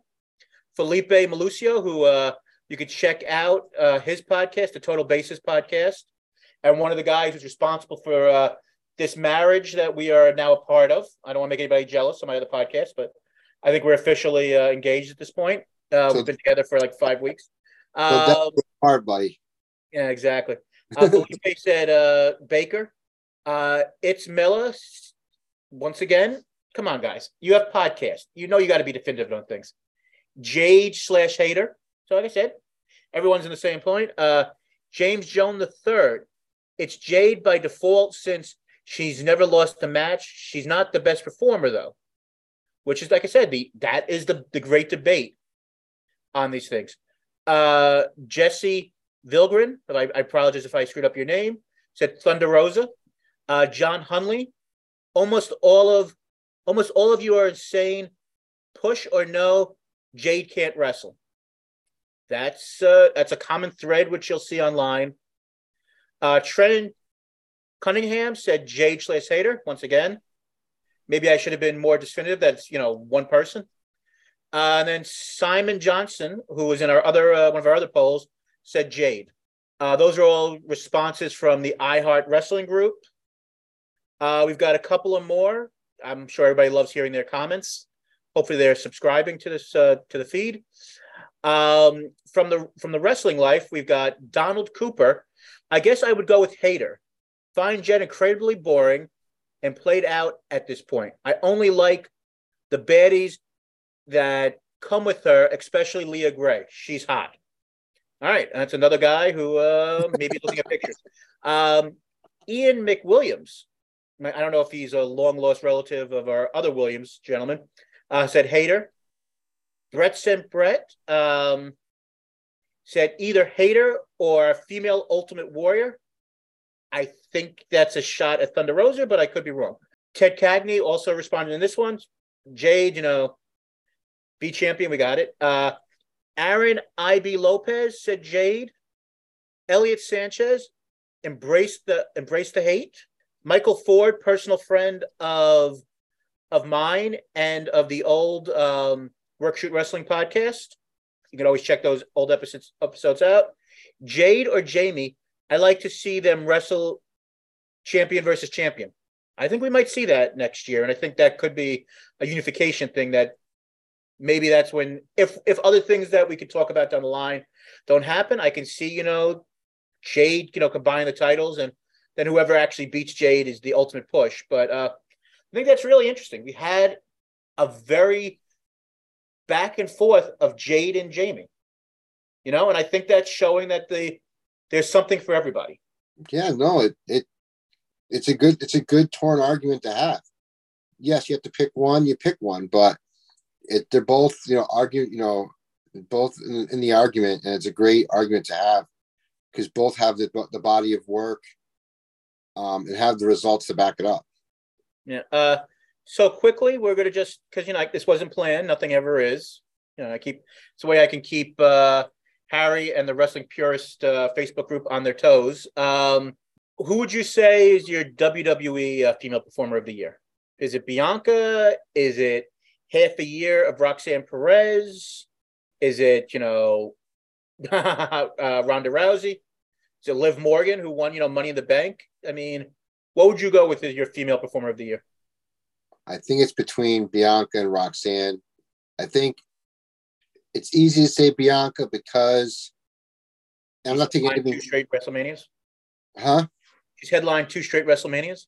Correct, and you know she is the full package. She can do it all. You know she can she can talk on the mic. She can do the promos. She can you know wrestle. Um, you know she has it all. She you know WWE scored well with her. But was you, you saying there was another choice? Well, so, but I think again, to her, she was also put in that situation because you know Charlotte's not around. You know, Becky left for a bit. Bayley went in a different direction.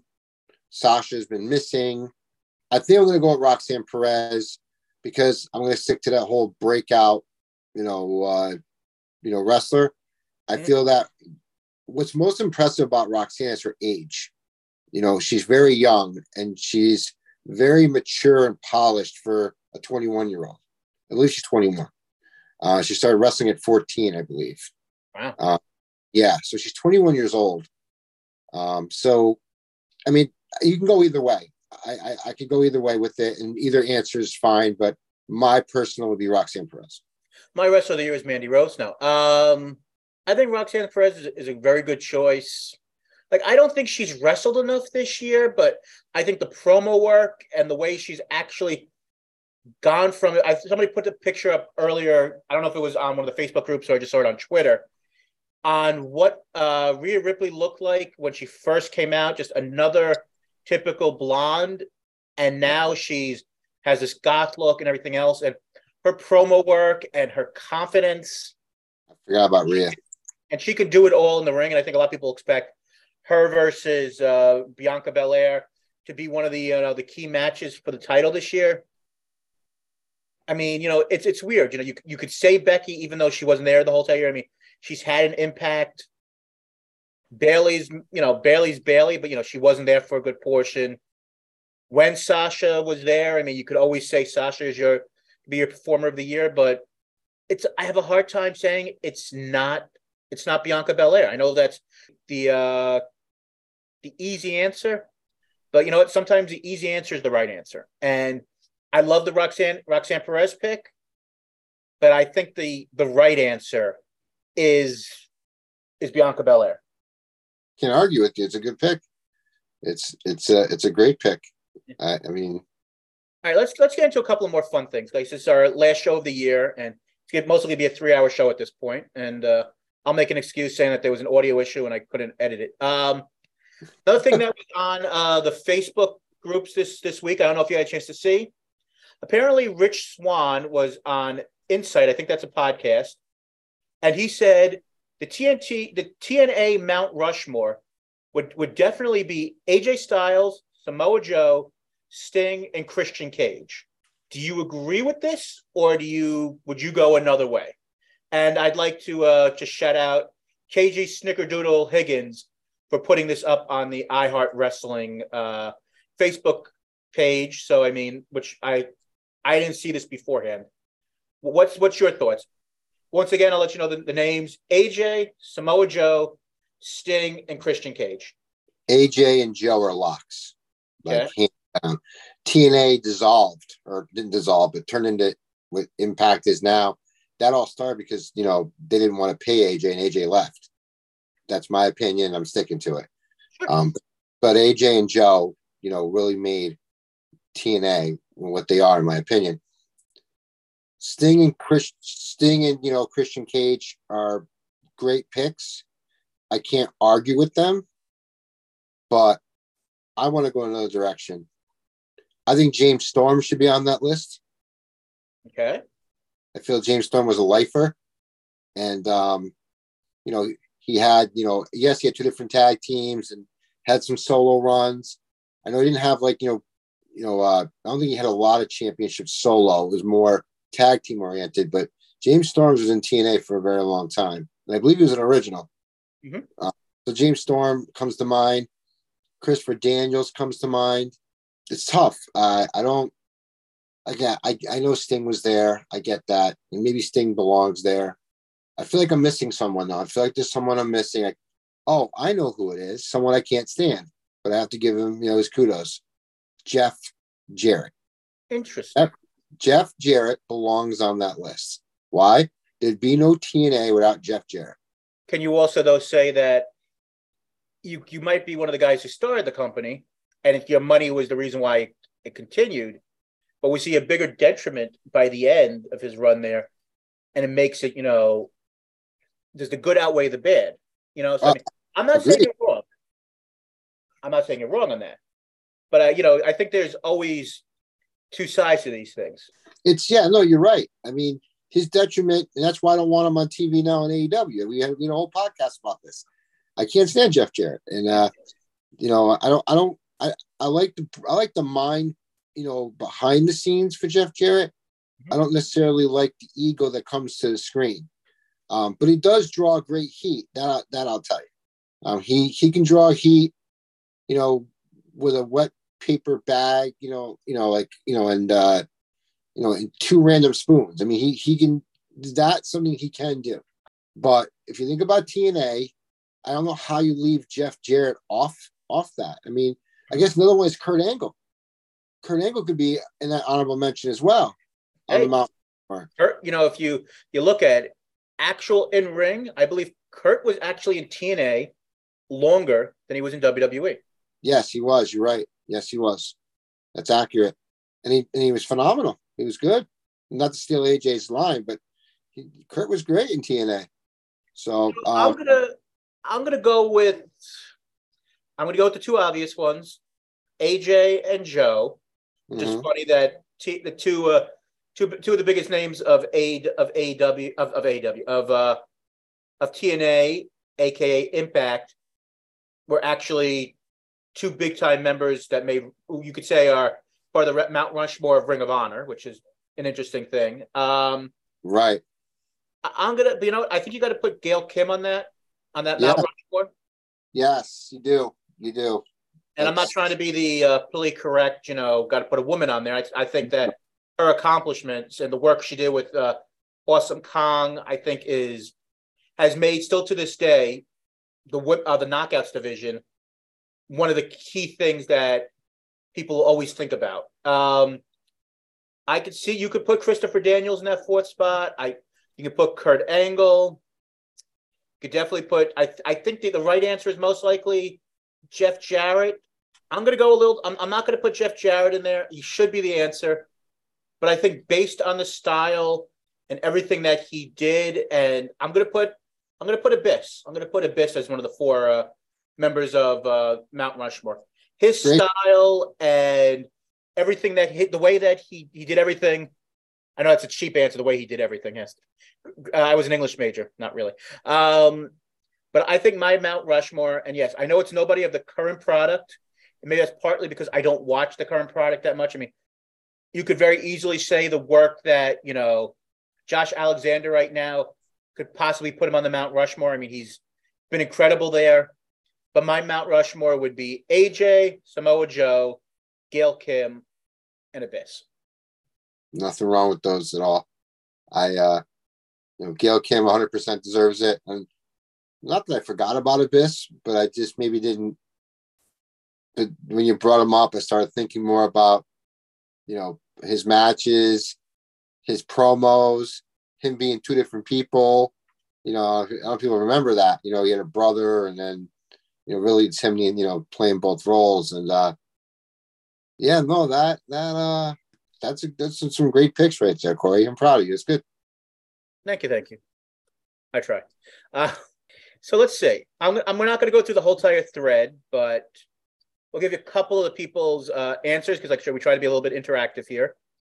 KJ Snickerdoodle will put it up. Uh, says I can't argue that, but mine is AJ, Sting, Joe, Kurt, and Gail Kim. So uh, he decided to go and on his own post go with five instead of uh, instead of four. We're okay with that. Uh, EJ definitely Kurt, definitely Gail. So um, and then I guess there was a lot more conversations there. You could argue uh, Christian based on what he meant at the time and what he brought to the table, though. So I mean, he was the guy who, you know, AW trusted when they were going to have Kenny drop the title, which we could all say was maybe not the best move. I mean, you know, looking back, seven hour podcast we're going to have today, that most likely Kenny should have put Josh Alexander over. But you know, they got they got to the, the right answer in the long run. Um, it's an interesting. Uh, Charles Slim Hughes, but I'd have to put Petey Williams up there for me. That's a very interesting one. Um, Sure, P. Williams. Sure. Uh, Jason Moss. Uh, it's an interesting one. You know, based on his time there. I mean, you could very easily put. Uh, he said Lashley. I mean, the time he was there, he was dominant. I mean, you know, if you want to put it like that, you could say Drew. Uh, the the uh, Drew McIntyre when he was there, I could be something. Uh, Courtney Edward Montgomery said, "I think I'd go with Jarrett, AJ Sting, and Angle personally. You can't have TNA without Jeff Jarrett uh, Drew Oliver, Drew, Drew Tolliver, I'm sorry. I'd go AJ, Joe, Sting, and Jarrett. If it wasn't for Jarrett, TNA would would have never been alive. It's a very good point, like you said. So there was a couple other, you know, things in between, but those were like, you know, mini conversations. And like I said, as much as I like to joke that the show can be five hours or seven hours, I got other stuff to do tonight. Uh, but so I think those were some interesting, uh, you know, polls that we went through. But let's uh, let's do a couple of news uh, news items before we get out of here, and we will try to piece them to, together with a couple of thoughts on Dynamite. So we found out last night at the uh, AAA uh, show that slight spoiler. I think we already brought it up during the conversation, but FTR dropped the uh, AAA tag team titles, losing to uh, Dralistico and Dragon Lee. But the big thing that came out afterwards was Dragon Lee, who had wrestled in Ring of Honor, New Japan, the new uh, Ring of Honor. He was uh, at one of he was part of one of the pay per views. Isn't signing with AEW. AEW got Bandido. I guess uh, Dragon Lee is going to uh, WWE. He will be starting in NXT either at the end of January, beginning of February. I don't know how much of Dragon Lee you've had to see besides the couple times on AW slash um, Ring of Honor, but what's your thoughts of uh, Dragon Lee making the move from Mexico and going to, you know, the quote unquote the mothership of WWE? Do you think it's a good idea for him? Do you think it's he's gonna have the same fate as you know other Hispanic stars not named Rey Mysterio? I mean, give him a better chance because it's not the same management of Vince and Triple H. You know, maybe we'll give him a moment. What, what's your thoughts on Dragon Lee taking the leap and going to uh, WWE? I was a bit shocked by it. Um, I just became a recent fan um, as I've been exploring the Pro Wrestling TV app and uh, watching more AAA because uh, I, I wasn't watching it as much. I didn't have access. Now I do. Mm-hmm. Uh, so I think he's great. I think that he has phenomenal work ethic and is talented. My concern is him not being pushed properly or not being not fitting in properly in WWE. Um, I'm not saying the talent isn't there. You know that you know I would love to see him with like you know with like a uh, what's his name um, uh, Carmelo Hayes. You know um, there's a couple others there that I wouldn't mind seeing them NXT with, and then eventually go up, you know, to the main roster. You know, if it works out. But my biggest concern is how long is that going to take? You know, does he get buried? Does he get put aside for something else? Because we've seen it before, right? And it happens, and then they just end up leaving after their contract ends. Um, hopefully, he's getting paid very well. You know, um, one would assume that you're getting a great paycheck when you go into the big boy, right? Mm-hmm. So uh, uh, I, I hope it, I hope this is what he wants. I hope this is his loses passion from it. I read somewhere someone said it. Maybe it was it's Miller that eventually, um, what's his name may join him over there. Uh, go back. What's um, Charlotte's husband? Uh, Andrade. Andrade. Uh, we'll see. But uh, I think Andrade's got a long term deal, and I don't think Tony's looking to go and uh, release everyone who's got a uh, relationship with someone no. else in the Fed. Um, no, no, no. But I mean, but uh, so say there's just say that there's a way that that could work out, or say he stays long enough. You know, that's fine. But I'm just concerned about him being used right. That's all. Yeah, I don't disagree. I mean, I think we all have to take well, not to go on a rant here, but I think we all have to get the terminology of being buried out of our mind. I think that everyone is used for a certain way, and if we like a guy and he's not used the way we think he should be used, I don't think me I don't think it means he's actually getting buried. Just different plans and things. Sometimes things don't work out. I I think it's a very good sign that apparently Dragon Lee is attempting to learn English as fast as he can, so it won't be a deterrent for him in the WWE. I think that's a good sign. I think it's a good sign that during the during the NXT run of Triple H, he was not against using smaller guys. I think the best thing for him right now is to be in NXT for six months to a year to get used to the WWE style, WETV. I know that that's always like a tricky subject with people. Is like the guys perform on the biggest level. What do you mean he, he he's not a, he can't be a TV star? But I do think there's a WWE, WWE way of doing things that you don't want to just throw somebody head first into the main roster, even though they're most likely better than three fourths of the roster already. So I mean, I think that's a good thing that he's going to be starting in NXT, and I think it's going to be one of those subjects that I think in you know six months we'll be sitting here thinking was this the right decision or the wrong decision. I think the biggest thing about this, and I know that AEW has the most bloated roster in the history of mankind. I know that. But I am surprised that Dragon Lee didn't decide to go to AEW or you know or, or be part of the or be part of Ring of Honor, where he had a ton of success after uh the, you know the first time around. So I mean maybe it's got to do with the fact that the relationship with Andrade is strained with AEW, but I'm I'm a little surprised that he didn't go there. Uh, it could be that, or the, the money offer was bigger from WWE. Sure, I mean, absolutely. You know, I mean, you only have a certain amount of time, right? I mean, you want to make the most money you can for your family. So, right. yeah, no, it is a strange situation. I was shocked by it myself. We've got two other two other small topics before we, which will lead us into the our end of our show. But we had see which one should we start? Uh, let's let's start with the uh, the story that's long term could be a bigger deal. Uh, maybe that's not the right way to put it. Let's start with the Sasha Banks story. Sasha Banks, most likely now will be known as Mercedes Monet, gave her, uh, I believe it was on Instagram, went and put a post out basically thanking everybody and saying, you know, this is a new time for her. She's going to be doing her her um, makeup line and some other stuff. But she's she's she's officially done with WWE. She's in from everything you read. She's in uh, Japan right now. She did not show up at the Stardom show to set up anything with Kairi as of uh, as of last night. More than likely due to the fact that she's most likely contractually not able to go and do anything wrestling wise till the first of the year. So people who were like, she didn't show up at stardom, so she's not coming in. I wouldn't go that far and say that. But now that we we're basically a week away from Wrestle Kingdom, we know that Sasha's basically she said she's done. She's been on, you know, Bayley's pod uh Bayley's Instagram thing and basically saying that she's moving on.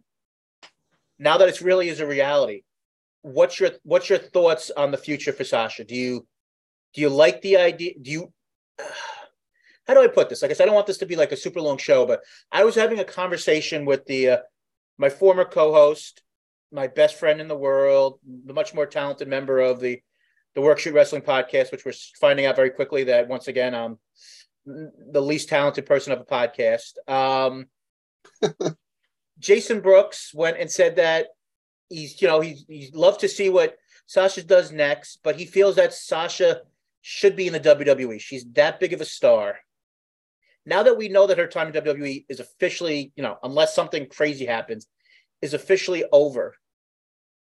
Do you do you like the idea that Sasha is taking this next step and doing something at Wrestle Kingdom, doing mostly something at Stardom, most likely AEW, or are you kind of like Jason, where you feel maybe someday AW will be the biggest stage in the world, but Sasha's one of those talents. She should be in WWE, the biggest stage, biggest stage out there.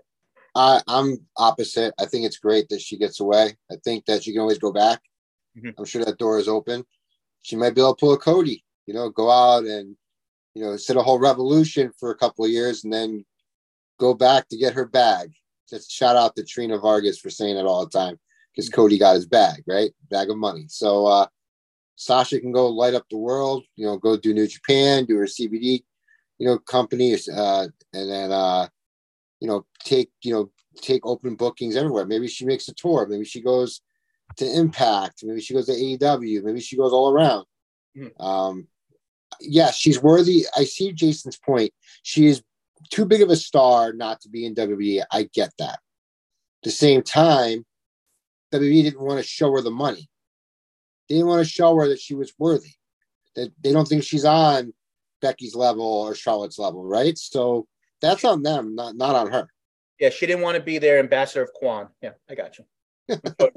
I'm glad someone laughed at that joke. Um, but, but seriously, like she could literally, you know, go do a tour of things, wrestle who she wants to wrestle, maybe pick her battles, maybe show, you know, show up as someone's guest, you know, partner, whatever, right? And then you know, a couple years on the road, go back to WWE, you know, after she's even made a bigger name of herself and proved everybody wrong. Yes, that's a knock at Cody, but uh, it, you never know. So I'm not mad at her about it, and uh, I'm it's WWE that dropped the ball on this, so it, it, you can't put it on her. Yeah, I mean, I fought. I mean, fought with him. You know, I was never going to win, but um, I fought with Jason for a few minutes. I mean, like part of Jason's point was also looking at the previous history of like AEW, where unless your name is Moxley or Jericho, you're not on the show every week. And you know, I know she's got outside things. She's gonna be filming mostly another season of The Mandalorian. She's doing movies now. She's she's becoming a bigger, I mean, hopefully a bigger star than the actual business she's initially in, which is not a bad thing by any stretch. But you know, I think he was part of his point was more of a as an AEW. He loves AEW just like just like all of us, but just the idea, the fact that performer is only you know three hours of TV, and they've got so many people, and you're pushing like a Jamie Hayter and and a Jade and everything.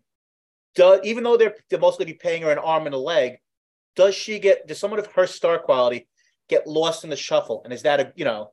So I understand his point of view, but you know, screw him. If he wanted to have a point of view, he'd still be on the he'd still be doing did, a, a podcast. Did well, well, listen. I mean, I'm glad that he had a family and everything, and I'm glad I inherited you from him. So, with all due respect, child. Uh. Yeah, yeah. So, so Jason can you know borrow you back if he likes, but you know you're not getting rid of me. Uh, but uh, did CM Punk lose his credibility or lose his? I mean, okay, he ruined himself with the scrum and all that. But before the scrum, did he lose his luster? No, right? So Sasha's on Punk's level, isn't she? As, as well, that's, that's definitely what she thinks. So I mean, we will find we will definitely find out as time goes along. Um, I, I, think she is. I think she. I think she's worthy of it. So I think that you can, you know, I mean, look, look what's going on FTR. FTR is not carrying the belts. You know, I mean, FTR is doing different things, and they still get every pop and get, you know, you know, and can carry their own with no problem. So I think Sasha's on that level. I think it's the Punk, FTRs, Sasha, you know, situation can almost be very lateral. I guess the last thing I would say on this is if she's going to AEW, and I, I honestly believe she'll be the mystery opponent, and we'll get more into that, you know, in the weeks to come. The, I'm sorry, the mystery tag team partner, right? Saraya. Hey, that's a prime example. I mean, how often do we even say? I know Saraya is a special attraction, and with her neck, she's mostly not going to wrestle a ton of matches all the time. But how much do we see? How much are we really seeing of Saraya at this point? It's only, she's only been there for you know a couple of months. But um, I was saying this to I was saying this to Jason that Tony would Tony Khan would be stupid not to sign her to a long term deal. But at the same point, if you're Mercedes, I think you'd be crazy to sign a long term deal because you want to keep the your your options open to be able to go back to the WWE if you want. You don't want to get stuck, not stuck, but you don't want to be saddled possibly with a five year contract like Andrade, who's you know who's who apparently is never happy, and you know Aleister Black, Malakai Black. You know, at points he wanted to mostly go back, and then he realized that you know I ain't getting out of this. So you know, I think it's a very tricky situation, and we'll, hopefully we'll find out as time goes along how long of a deal she actually has. I mean, I think that's where it will be interesting on what Mercedes Varnado. What do you feel is a safe play for both sides? Three years, two years, four I would years? say two years with the. Of course, now we're getting to the baseball stuff again, but I would say a two-year deal with an uh, a third year, a third year option for both sides. Okay, that's fair.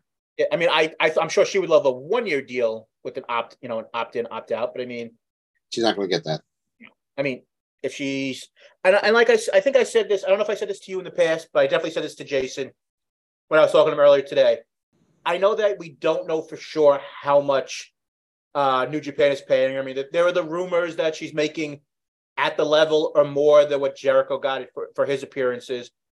But with the pandemic and the somewhat of a lack of interest in New Japan over the last few years, I have a hard time believing that New Japan on their own would be able to, to shell out money for Sasha Banks, aka you know Mercedes. So I mean, I I in my heart of hearts believe that Tony Khan is paying for part of this deal, as you know, for her doing New Japan stuff. So I mean, probably. Yeah. So I mean, it's going to be definitely interesting on that. Um, So last thing before we quickly talk about Dynamite, because like I said, we're going on the two hour mark, I believe, at this point. Oh wow. Yeah, we're we're we're very good at talking about nothing. Uh, now, did you see? Now, I got a chance to listen to it. I don't know if you had a chance to maybe listen to it or see, you know, some of the highlights. But we had the first episode of FTR Dax uh, podcast. I'm sorry if I'm screwing up the uh, the name of the podcast, but the big thing coming out of the podcast, Dax Harwood, was basically he gave his thoughts of basically the year the year of uh, CM Punk, and at the end of the podcast, he had mentioned that he would hope, basically what I said after this happened, everyone would realize that you know the, they're in the the money making business, not the you know everybody needs to have feelings type of business, and that the elite and CM Punk could possibly work together again one day. You know, he's still injured for a while. The big the big thing that came out of it afterwards was on a message board, which if I can find, I can I can read to you what it said. The magic of being uh, recording and doing three things at once. Wrestling Observer put up a thing saying AEW's Dax Harwood makes plea for CM Punk, the elite, to find a way to make it work. And then the Pro Wrestling Podcast put, let's just shake hands and say sorry, laugh out loud.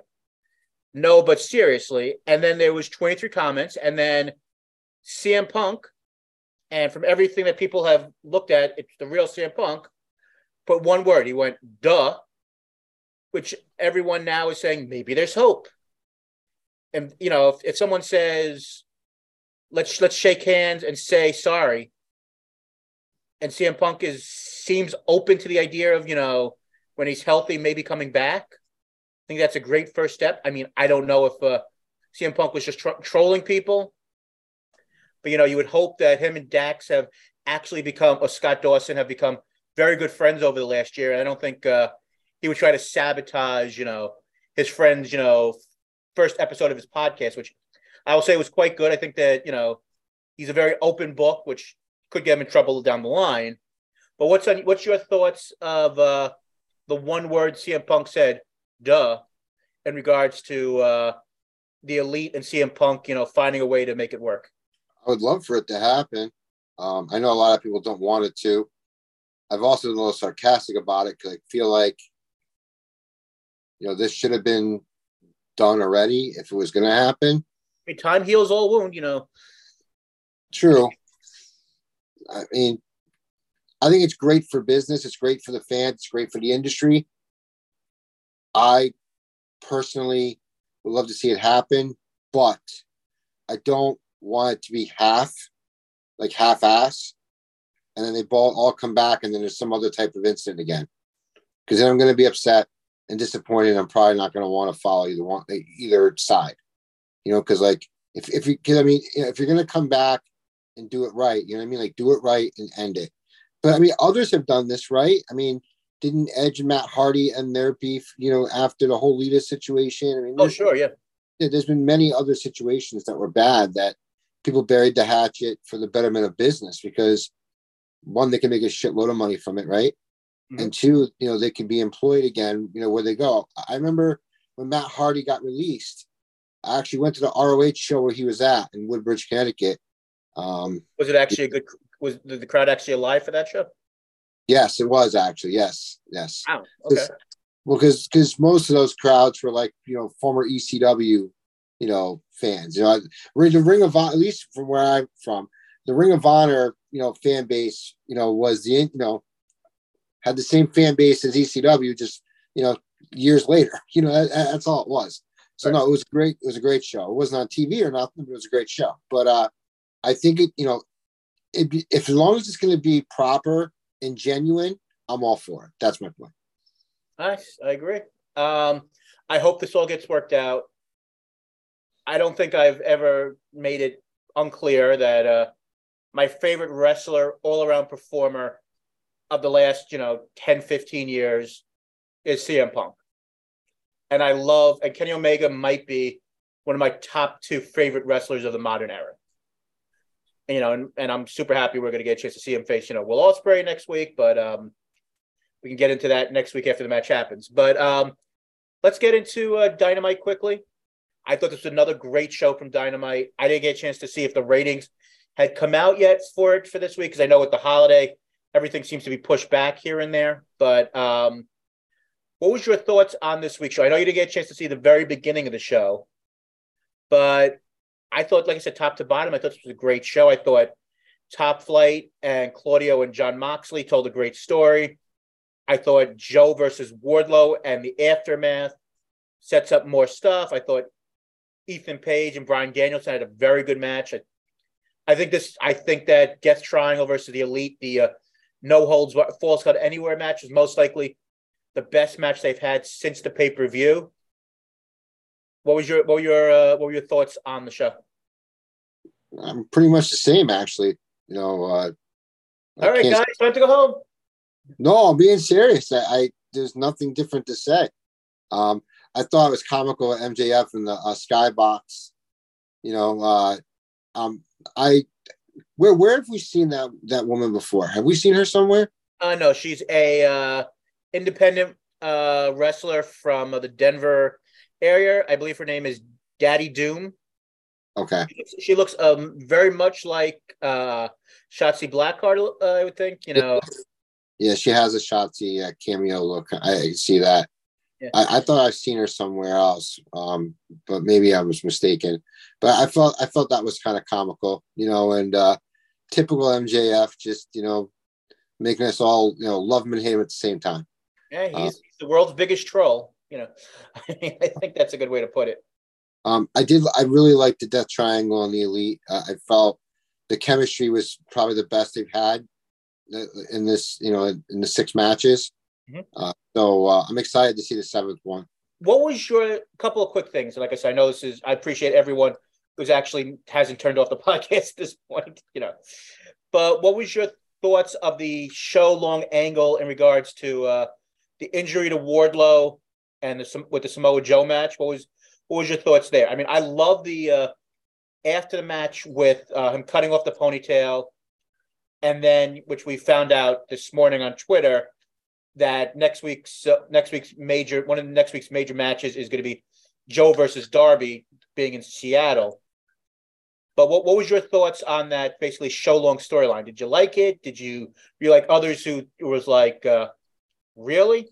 I mean, I think I think you know we could say that they've basically dropped the ball with Wardlow, but I think they still want to protect Wardlow. So I, and I thought this was the smartest way to do it. I don't. I mean, I I don't like it, but I understand why they did it. Like you said, it's, it's for protection. I, I, just I don't know how they've dropped it. It, it kind of makes me wonder how they dropped the ball with with Wardlow. Mm-hmm. Um, and but uh, I see why, and I see what you know with Darby coming out and Darby, you know, going to be wrestling in Seattle. Are we assuming that Darby's going to, you know, end up beating, you know, Joe? I don't. Seattle? I mean, I don't think he's beating Joe at Seattle. No, I mean, I know usually they have happy endings in. Uh, well, that's something else. Usually they have you know, big moments for your hometown people. I mean, I think the people who are going to have that hometown moments are going to be Ethan, uh, going to be uh, Bryan Danielson, which we at this point we don't know what he's doing next week, and I could see Swerve Scott having you know, or sorry, Swerve Strickland having a big moment. Um, oh, is he, is he from Seattle yeah. as well? Yeah, mm-hmm. those him and Darby were two of the main fixtures in Defy, the big Seattle uh, promotion. I mean, you could maybe see. I mean, he's not from Seattle, but you could maybe see uh, maybe Christopher Daniels, who actually up till recently, I believe, was was was their champion in Defy. So I mean, that area knows him. I mean, Jon Moxley worked uh, a show in Defy late last year against uh, Tom Lawlor. So I mean, a lot of the guys I could see, you know, some of the regulars of Defy maybe, you know, being on that show, but hmm. I think that this I think that, you know, you're gonna you I, I don't I don't want to see Joe lose the title any soon anytime soon because I'm enjoying this King of Television gimmick. I know you could say being a fat guy, I mean, I shouldn't say anything about anybody, but somebody some guys can say, you know, Joe's just too big at this point. He's gotta he's gotta lose some weight, but I think he's still doing great stuff in the ring. But I, I do think the end story is Wardlow, especially after having his ponytail uh, cut off. I think he wins the title back at Revolution. I would be very surprised if he doesn't. The person I'd feel bad for in that respect is uh, Powerhouse Hobbs. But um, What's your, what's your thoughts on Joe Wardlow continuing to the pay per view and maybe reinventing Wardlow a little bit with a new look, with the ponytail being gone and everything else? Well, it's the only reason you cut the ponytail off, right? Is for him to have a new look, and then have like an ambition to want to tear Joe's head off, right? So, yep. um, I guess that's where they went there. I, I'm all for it. I think that uh, I think Wardlow got stale, which is somehow booking's fault, not his fault. I feel that it could be the proper direction now for Wardlow while saving grace for him. Um, quickly, I know that he's not your favorite guy by any stretch of the world at the moment, which neither is he of Jason. So you guys would have that in common. Uh, what did you think of the acclaim uh, rap video? Do you think they went too? Do you think it was perfectly done? Do you think it was lame? Do you think that they may have gone a little too far in regards to uh, the Karen Jarrett Kurt Angle line, which apparently Karen Jarrett, you know, I don't know if she was doing storytelling and hopefully yeah, they her coming in, but uh yeah, she got upset and then even Kurt Angle chimed in and said, uh, you know, good way I'm paraphrasing, a good way of dropping my name after 12 years or after years or something, right? And Kurt kind of chimed in too after the fact. Mm-hmm. Um, I think it's great. I think that that's what you need, right? I think that if you're gonna if you're gonna poke the bear, poke the bear, you know, you know, the way you want to. I mean, as long as he wasn't breaking any policies or anything, I mean, why not? I hope we don't see Karen Jarrett on TV. I don't want to see her on TV whatsoever. Right. Um, but no, I'm not against Max doing that. Why do you do you do, do you feel he went too far? No, not at all. I mean, I think may and it may work for some, may not work for others, but I mean, I think if you're a person who is not a Jeff Jarrett fan and much, and I, I know I keep on putting him over, but much like uh, Jason Brooks, he is annoyed as all hell that Jeff Jarrett in 2022 is on our t- is on his TV. And my point of view from day one is, as long as this is not a pay per view match, it's a TV feud. I don't have a problem with it.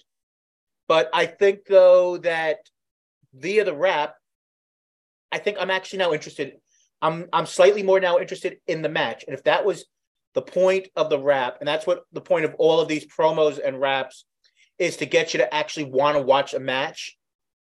If that's what it got people to actually care about this feud a little bit, and I don't know if this match is going to happen, you know, I think it's like January 5th, I think is uh Battle of the Belts 5.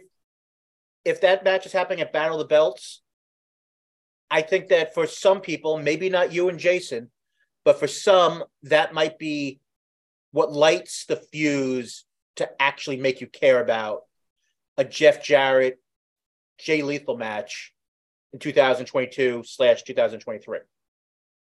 I can see that.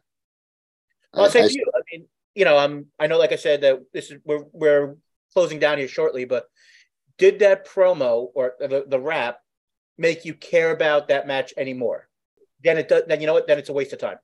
No, it did now, for sure, because it because it because it, it went beyond the the realm. You know, it went beyond the scope of what you thought it was going to go to. I I, I didn't even think about the fact of dragging you know Karen involved and Kurt. I mean that's that's that's clever. So uh, just just so people know who aren't following uh, Karen Jarrett on Twitter, which I'm not. Um, the the uh, the exact thing Karen Jarrett went and said, "Hey Tony Khan, your little boy Platinum Max thought he was cute and went somewhere he should have never ever gone. You and him have no idea what you've got what you've gone started." And then Kurt Angle went and said, "When you got to use my name to get heat after 12 years." Smiley face, thumbs up, hashtag move on. I think you know what? I, he's never going to come in. If Kurt Angle wound up, you know, coming showing up on uh on AWTV next week, yes, he's older than dirt at this point, and I don't know what he has left. Maybe he has one more match in him. But if you saw in 2023 Kurt Angle on your TV for five minutes, would that be the worst thing in the world? I mean, no, not at all. You know, like I said, I don't want to see Karen Jarrett as a main a main factor in any angle. But I mean, I didn't like I said, I thought the match was horrific and I felt awful watching it. But in the pre-show for the uh, the the um the Ric Flair retirement show, she had a promo on like on the pre-show, and I thought she was effective. I mean, I don't want to see her as an every week character, but if she's on my TV once to go and fuel a little venom and make you want to watch this watch a match, which once again, I know that he's a heat magnet, but I think a large portion of your audience does not want to see Jeff Jarrett wrestle in 2022 slash 2023. The idea is to sell tickets and get you know get ratings, and I I do think as long like I said, I'm a broken record. As long as it's not leading to a pay per view match, I'm okay with you know seeing Karen Jarrett on my TV for two weeks. I don't want to see Karen, but I don't mind the match, you know, between you know between them, and I think that you know poking the bear is good enough. Getting the reaction on Twitter is good enough. Maybe it's lights a fire, you know, for Jared Moore or something, you know. But I don't want to see Karen. I, I don't disagree, but like I said, I'm trying to look at half half full. Uh, you know, come on, you wouldn't want to see sexy Kurt performed on uh, eight. No, kidding. Uh, but like I said, I think this was a very good episode of AEW due to uh, the fact that we've been talking forever in a day. We're not going to get, you know, super into everything that happened on the show, but I do think they're going in the right direction. I do think that there will be serious interest as we get closer to the January 11th show at the LA Forum. I think there's a lot of things they can do to make that show super interesting. And I think that top flight look look like stars. I mean, you could say how many times can you beat somebody before they're not a star? But I do think Top Flight was made to look really good. And I think, you know, Ricky Starks versus Jericho next week could be a lot of fun. You know, and I and we could say that, you know, we always are just putting over the ex WWE guys.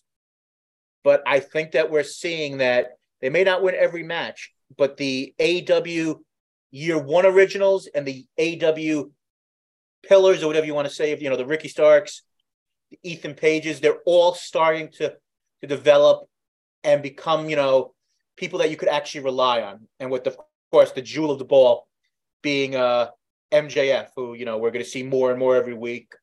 And you know, basically goading, and yes, I said goading, uh, leading up to your big pay-per-view in March, which I'm guessing you'll have him versus uh, Bryan Danielson. Which is uh ironic because I believe there was reports from Bryan Danielson saying he didn't care about championships anymore. He just wanted to wrestle, you know, while his contract was a you know full time contract. So I find I find this kind of uh, ironic, you know, not to use that word again, but uh, that he had that little quote out there, maybe a month or two ago, and then now this whole thing is going on. But maybe that's maybe it turned because of the whole Regal situation. So Funny yeah, how I think it's I think it's good storytelling. I do think that, and I'll make this very very quick. I think it shows that how uh, uh, how big of a star Bryan Danielson is that you can beat him multiple times for world title shots and it doesn't hurt him. And what it does is he's got that he's got that Rey Mysterio, and I know that I use Rey Mysterio as a big thing every every time I bring up someone, you know, quote unquote getting getting buried, as people would say, who aka they don't they don't win as much as you as the people who follow them want them to. Rey Mysterio lost all the time, and he was still a super overstar. And a lot of times, him losing helped develop other people. And I think that's that's kind of what Bryan Danielson's role is. He's there to put on great matches and make the younger people, and if they're the champion at the time, it makes them feel like a bigger deal. And I think that's what he may not want to be champion, but by him being in a match with your young champion, it makes your young champion seem more believable. Hasn't Seth done that kind of too? I know it's not, I know it's WWE, but Seth has done the same. Hey, we, we, spoke WWE already at the beginning of the show. we're, we're AEW marks. Don't forget that. Now, uh, yeah, absolutely. Uh, but this has been a really entertaining, fun show. Harry, I'm always glad that uh, you joined me for these escapades and when you decide to go and run on the treadmill for 65 minutes and then, you know, decide to walk home, you may actually have maybe only like another 20 minutes left of the podcast at that point to to uh, to listen to. But uh, Harry, this got lost from last week's episode, but I hope you had a great holiday for you and your family and all the people who listens to our show. But I, I, I think we got a great week of wrestling coming up from Seattle and in the Tokyo Dome, which unfortunately we didn't have time to talk about, but you should definitely check out New Japan World and see Wrestle Kingdom uh, next Wednesday morning. But of course, everyone check out the Wrestling Purist Facebook group, the iHeart Wrestling Facebook group, begrudgingly the Wrestling Life Facebook group. Uh, only kidding. Check out Felipe uh, Malucio's work on the, the Total Bases uh, podcast. Feel free to check out my old podcast with the Human Wheelbarrow, Jason Brooks, with the um, what's the name of that podcast? I feel like it's on the tip of my tongue, but maybe it's not that important unless you know the name of the podcast. I mean, the Work Shoot podcast, buddy. Work Shoot Wrestling Podcast. That's right. That was that always bugged me. Some people said Work Shoot Podcast. Other people said Work Shoot Wrestling Podcast. But whatever. That's that's for another day. And of course, TV podcast, which I'm part of, which will be coming back in the new year when some of our favorite shows come back for new seasons, including Yellowjackets, Single Drunk Female, I don't know, Bad Sister, to just name a few. Check out You Don't Know Jackie View and the regular You Don't Know Jackie uh, web pages for uh, for episodes, and of course, give us and them a five star review on Apple Podcasts and a positive review wherever you listen to your podcasts on Spotify or anywhere else. But Harry, the last word as always is yours, and of course, we know the last word is you love Corey, but Corey's the best. Corey's the best. Keep Karen Jarrett off TV.